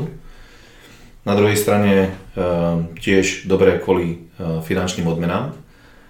Což e, ešte by som chcel povedať, že jedno ma mrzí, že proste pretekári, ktorí niekedy súťažili v tej UFBB, e, boli majstri sveta, majstri Európy a, a nikdy nedostávali finančné odmeny. A zrazu sa tie peniaze od niekaľ našli a zrazu sú peniaze na finančné odmeny. A to bolo vždy, peniaze vždy boli. Lenže sa boja, že tí pretekári od nich odídu a preto tie finančné meny, odmeny vymysleli. Zároveň uh, sú si tí pretekári vedomi toho, že nemajú na to, aby súťažili v IFBB Profi a tam by nezískali žiadne peniaze. Čiže uh, je tam uh, podľa mňa ďaleko viacej plusov než mínusov. Ľudia stále budú odsudzovať niečo, čo je menej ako niečo iné. Samozrejme, že IEBB profi je vrchol, fajn, ale nie každý môže byť top IEBB profesionál. Tak prečo by si neužil slavu niekde v nižšej svojím spôsobom federácii? Pre mňa to je stále tá istá federácia, hej, lebo ešte stále to je tak mladé a čerstvé, že či IEBB, či MPC, to je proste stejné. Ale uh, myslím si, že je to skvelé, pretože aj tí chlapci, ktorí makajú rovnako aj, ako, a možno, že aj niektorí viac než tí, čo súťažia na Olympii, môžu konečne získať nejaké peniaze. A nech idú na súťaž len s tým, že minúť, minúť, minúť, prídeš tam, dostaneš nejakú medailu, posraný pohra, čau. Tak my to samozrejme nerobíme pre tie peniaze, ale keď už človek môže získať aj nejakú finančnú odmenu, tak to poteší. Veľa ľudí si myslí, že ten elite je joke aj kvôli tomu, ako ľahko sa uh, rozdávajú tie uh, elite karty, ale tiež je pravda, že keďže to je tak mladé, tak tú, tú profesionálnu čas treba nejak vyplniť, tam treba pretekárov. Čiže zo začiatku je to takto, ale eventuálne to bude veľmi ťažké. Takže a konec koncov, keď už chcú byť elit a dostanú sa do nej, tak sa zase musia viacej snažiť a ťahať na ten vrchol, aby sa byli v svojej profesionálnej divízii o najlepšie priečky. Takže ja si myslím, že to je len prísun. Co říkáš na Kryžánka? Sleduješ ho? Uh, v živote som ho nevidel naživo, Takže je mi ťažké povedať, ako, ako, ako, aký je dobrý, pretože ja sám dobre viem, aké to je vidieť kulturistu naživo a vidieť ho iba na obrázkoch alebo na videu. Je stejně dobrý ako na fotkách. Není lepší, určite není horší, je stejne dobrý. V tom prípade vyzerá veľmi dobre. Veľmi dobre. Uh, nepamätám si, uh, že by sme na, na Slovensku mali takéhoto kulturistu, uh, ťažkotonážnika. Uh, možno si ešte tak trošku vybavujem Jana Kusa, ale ten nemal také nohy ten mal brutálny vrch. Ale proste je to, je to super talent, no. Čo k tomu dodať, je skvelý a jeho výsledky um, za to aj vlastne hovoria, že proste tam bombarduje v tej elite um, čo môže, zbiera, zbiera čo môže a myslím si, že tak ako to momentálne robí, je to správne. Moje další otázka by byla, že jestli máš něco, co bys Michalovi doporučil, aby ty další kroky v jeho sportovní kariéře byly takový, aby nedělal chyby. On okolo sebe má dobrý lidi, kteří mu s tím pomůžou, ale jestli ty máš nějaký tip. Drž sa svojho trénera. je to skvelý týpek. osobne si myslím, že v jeho kariére je veľmi, veľmi dôležité držať sa Šaniho kvôli tomu, že je to pre ňoho správny meč, dobre sa doplňajú a robí to, ro, robí to rozumne. Veľmi dôležité je v tomto športe ostať zdravý a bez zranení a samozrejme e, treba dbať na orgány. Takže keď ostane zdravý a bude sa naďalej zlepšovať, tak ja, ja nevidím, prečo by sa nemohol zlepšiť až na, na veľmi, veľmi vysokú úroveň. Akú vysokú nedokážem tvrdiť, pretože človek nikdy nevie, aký je koho genetický potenciál, ale to, čo nám dokázal predviesť za takú krátku dobu, očividne hovorí za to, že to je fakt brutálny talent. Uh, sú určité časti jeho tela, ktoré aj oni v tom tvojom podcaste zdôraznili, ktoré by som ja na jeho postave prijal, ale keďže aj napriek tomu vyhráva tie súťaže, tak na čo sa snažiť opraviť niečo, čo nie je pokazené. Proste je, vyzerá skvelé, je pecka, bombarduje to tam a ja mu prajem. Tak ja hovorím, ja prajem každému mě baví kulturistika víc díky tomu, že jsou tady takový kulturisti, kulturisti jako Kryžánek, Tabačar, ty, že vás hmm. můžu sledovat, protože jste fakt dobrý v tom, co děláte. Rozhovor, podcast ale ještě nekončí, ještě jdeme na bleskovky. Yep. Měla by přítelkyně problém s Fuck Mary Kill? Když bych ti dal? Čo? Já nevím. Nevíš, ty nevíš, co je Fuck Mary Kill? Ne, nevím. Okay. Uh, zně to ale, zně to ale zaujímavo. Dobře, Lukáš, já ti dám otázku Fuck, Mary Kill. To znamená, řeknu ti tři jména, tři holky, tři bikiny, který bys asi měl znát. A ty mi řekneš, jakou z nich bys. Fuck, Mary a Kill. Aha, takto, no dobré, no dávaj. Tak asi, jestli bys tím měla přítelkyně problém, tak ať neposlouchá. Bohužel Zlatko, musí se s tím vyrovnat, no dávaj. Dobře, Fuck, Mary Kill, Nikola Vajterová, Karina Antovská, Janka Majerníková.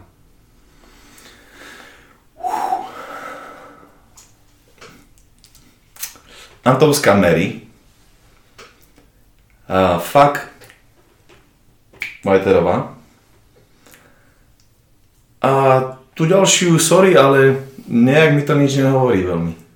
Dobre, môže byť. Toto, toto byl opravdu těžký fakt Mary Kill. Nedal jsem ti tři holky, co jsem dal Matějovi Ryšavýmu, ten to měl mnohem těžší, můžeš si pak poslechnout. Nevím, jestli se rozhodnul nebo ne. Určitě, určitě se nějak rozhodnu, nebo komu jinému jsem to dával. Už nevím, ale myslím, že Matějovi Ryšavýmu. Ty jsi to měl opravdu těžký. Já bych se rozhodnul asi stejně. Určitě bych uh, Mary Karin, protože Karin je skvělá. Nevím, jestli si ji někde sledoval. No veď práve preto. Proste tak, tak sa má žena správať. A je krásna žena, ale zároveň aj inteligentná. A uh, ja som vlastne začal sledovať vtedy, keď si ju zobral do taxíku na, uh, na ten podcast Mhm.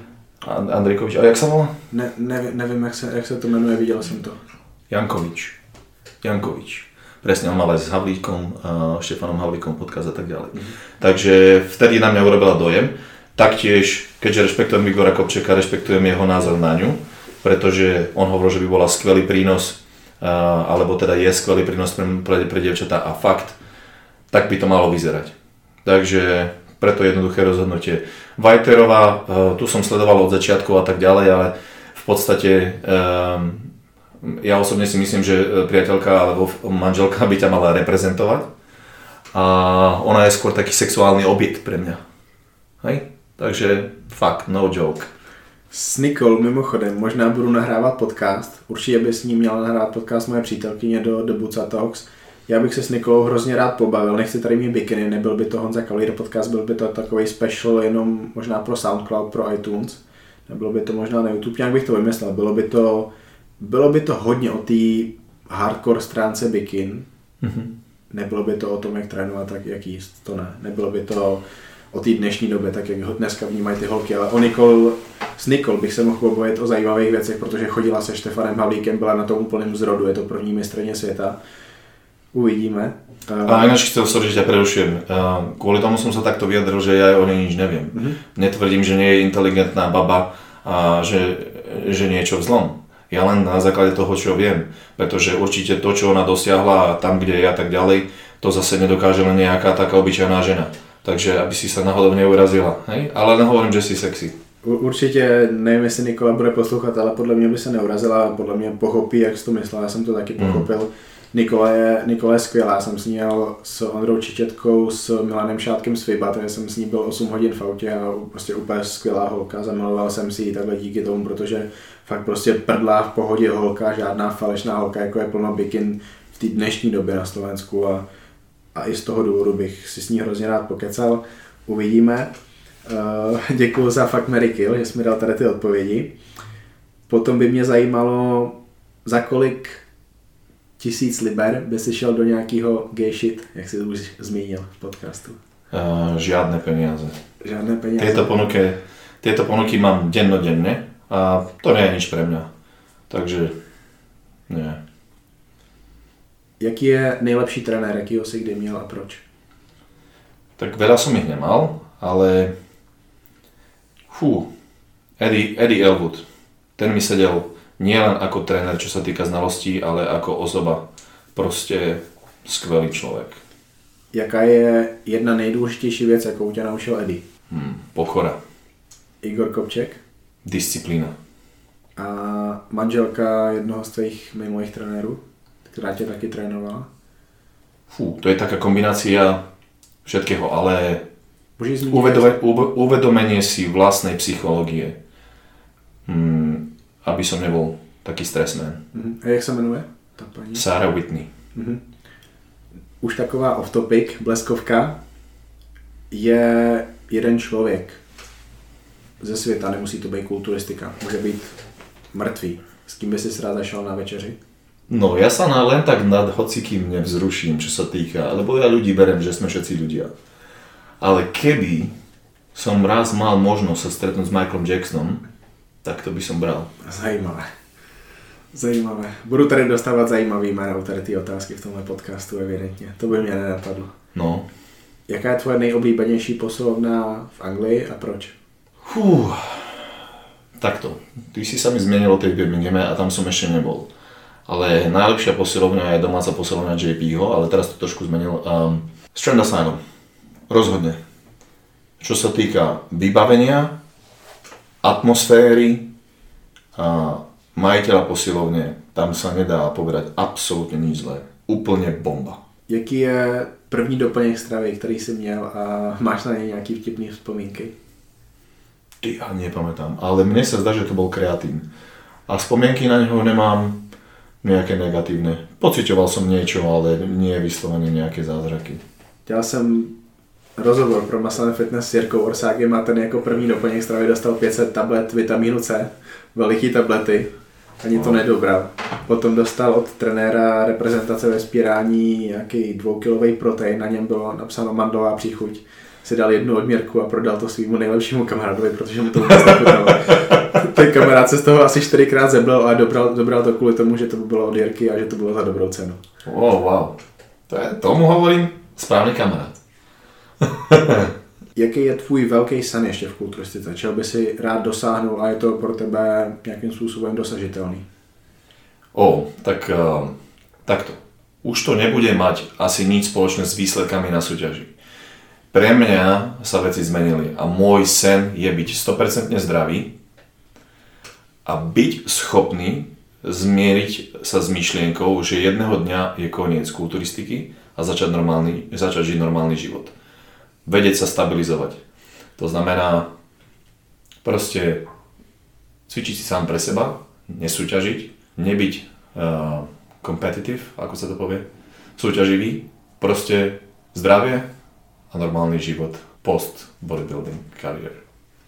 Jaká je jedna ženská z tohohle průmyslu, fitness, kulturistika, kterou bys doporučil tvojí přítelkyni, aby ji sledovala, ale ještě ji nesleduje? Fú. Tak to je ťažké, pretože ona už sleduje vlastne, ona sleduje dosť, aj tvoju sleduje.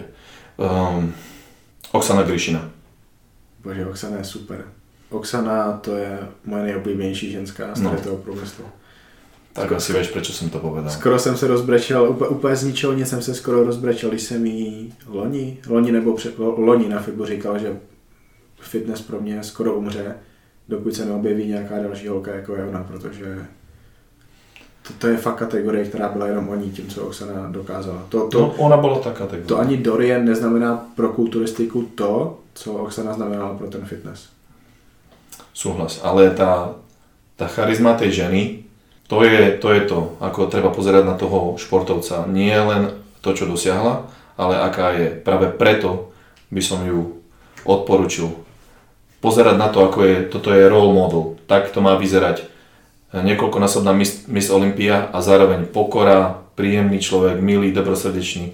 Tak by to malo vyzerať. No, Při, přirozená, otevřená. Áno, presne tak. Úžasné.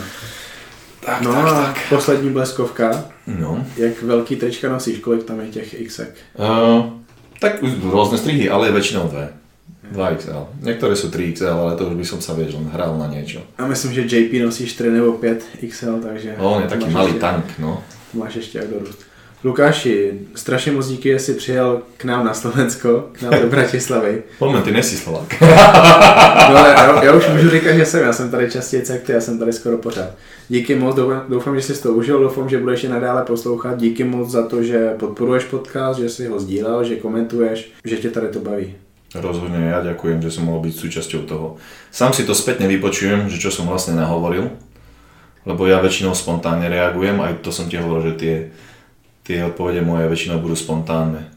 A keďže som to sám počúval, tak viem, že to je dobrá vec pre dobro ľudí a myslím si, že každý by to mal podporovať a zdieľať ďalej. A ďakujem, že som mohol byť súčasťou. No, čo, čo dodať? Dúfam, že ti to pôjde naďalej um, viac a viac a že čoskoro budeš mať 10 tisícky sledovateľov a že eventuálne to bude najlepší podcast na svete. We go all the way up. Thank you for your time, for your energy, for your passion for this podcast, Lukas. And see It was my soon. pleasure. My pleasure, man. My pleasure. Dobře, ale zase jdeme československy. Čau. Jasné. Čau, čau. Majte sa pekne všetci. Kakavko, hotovko, once again.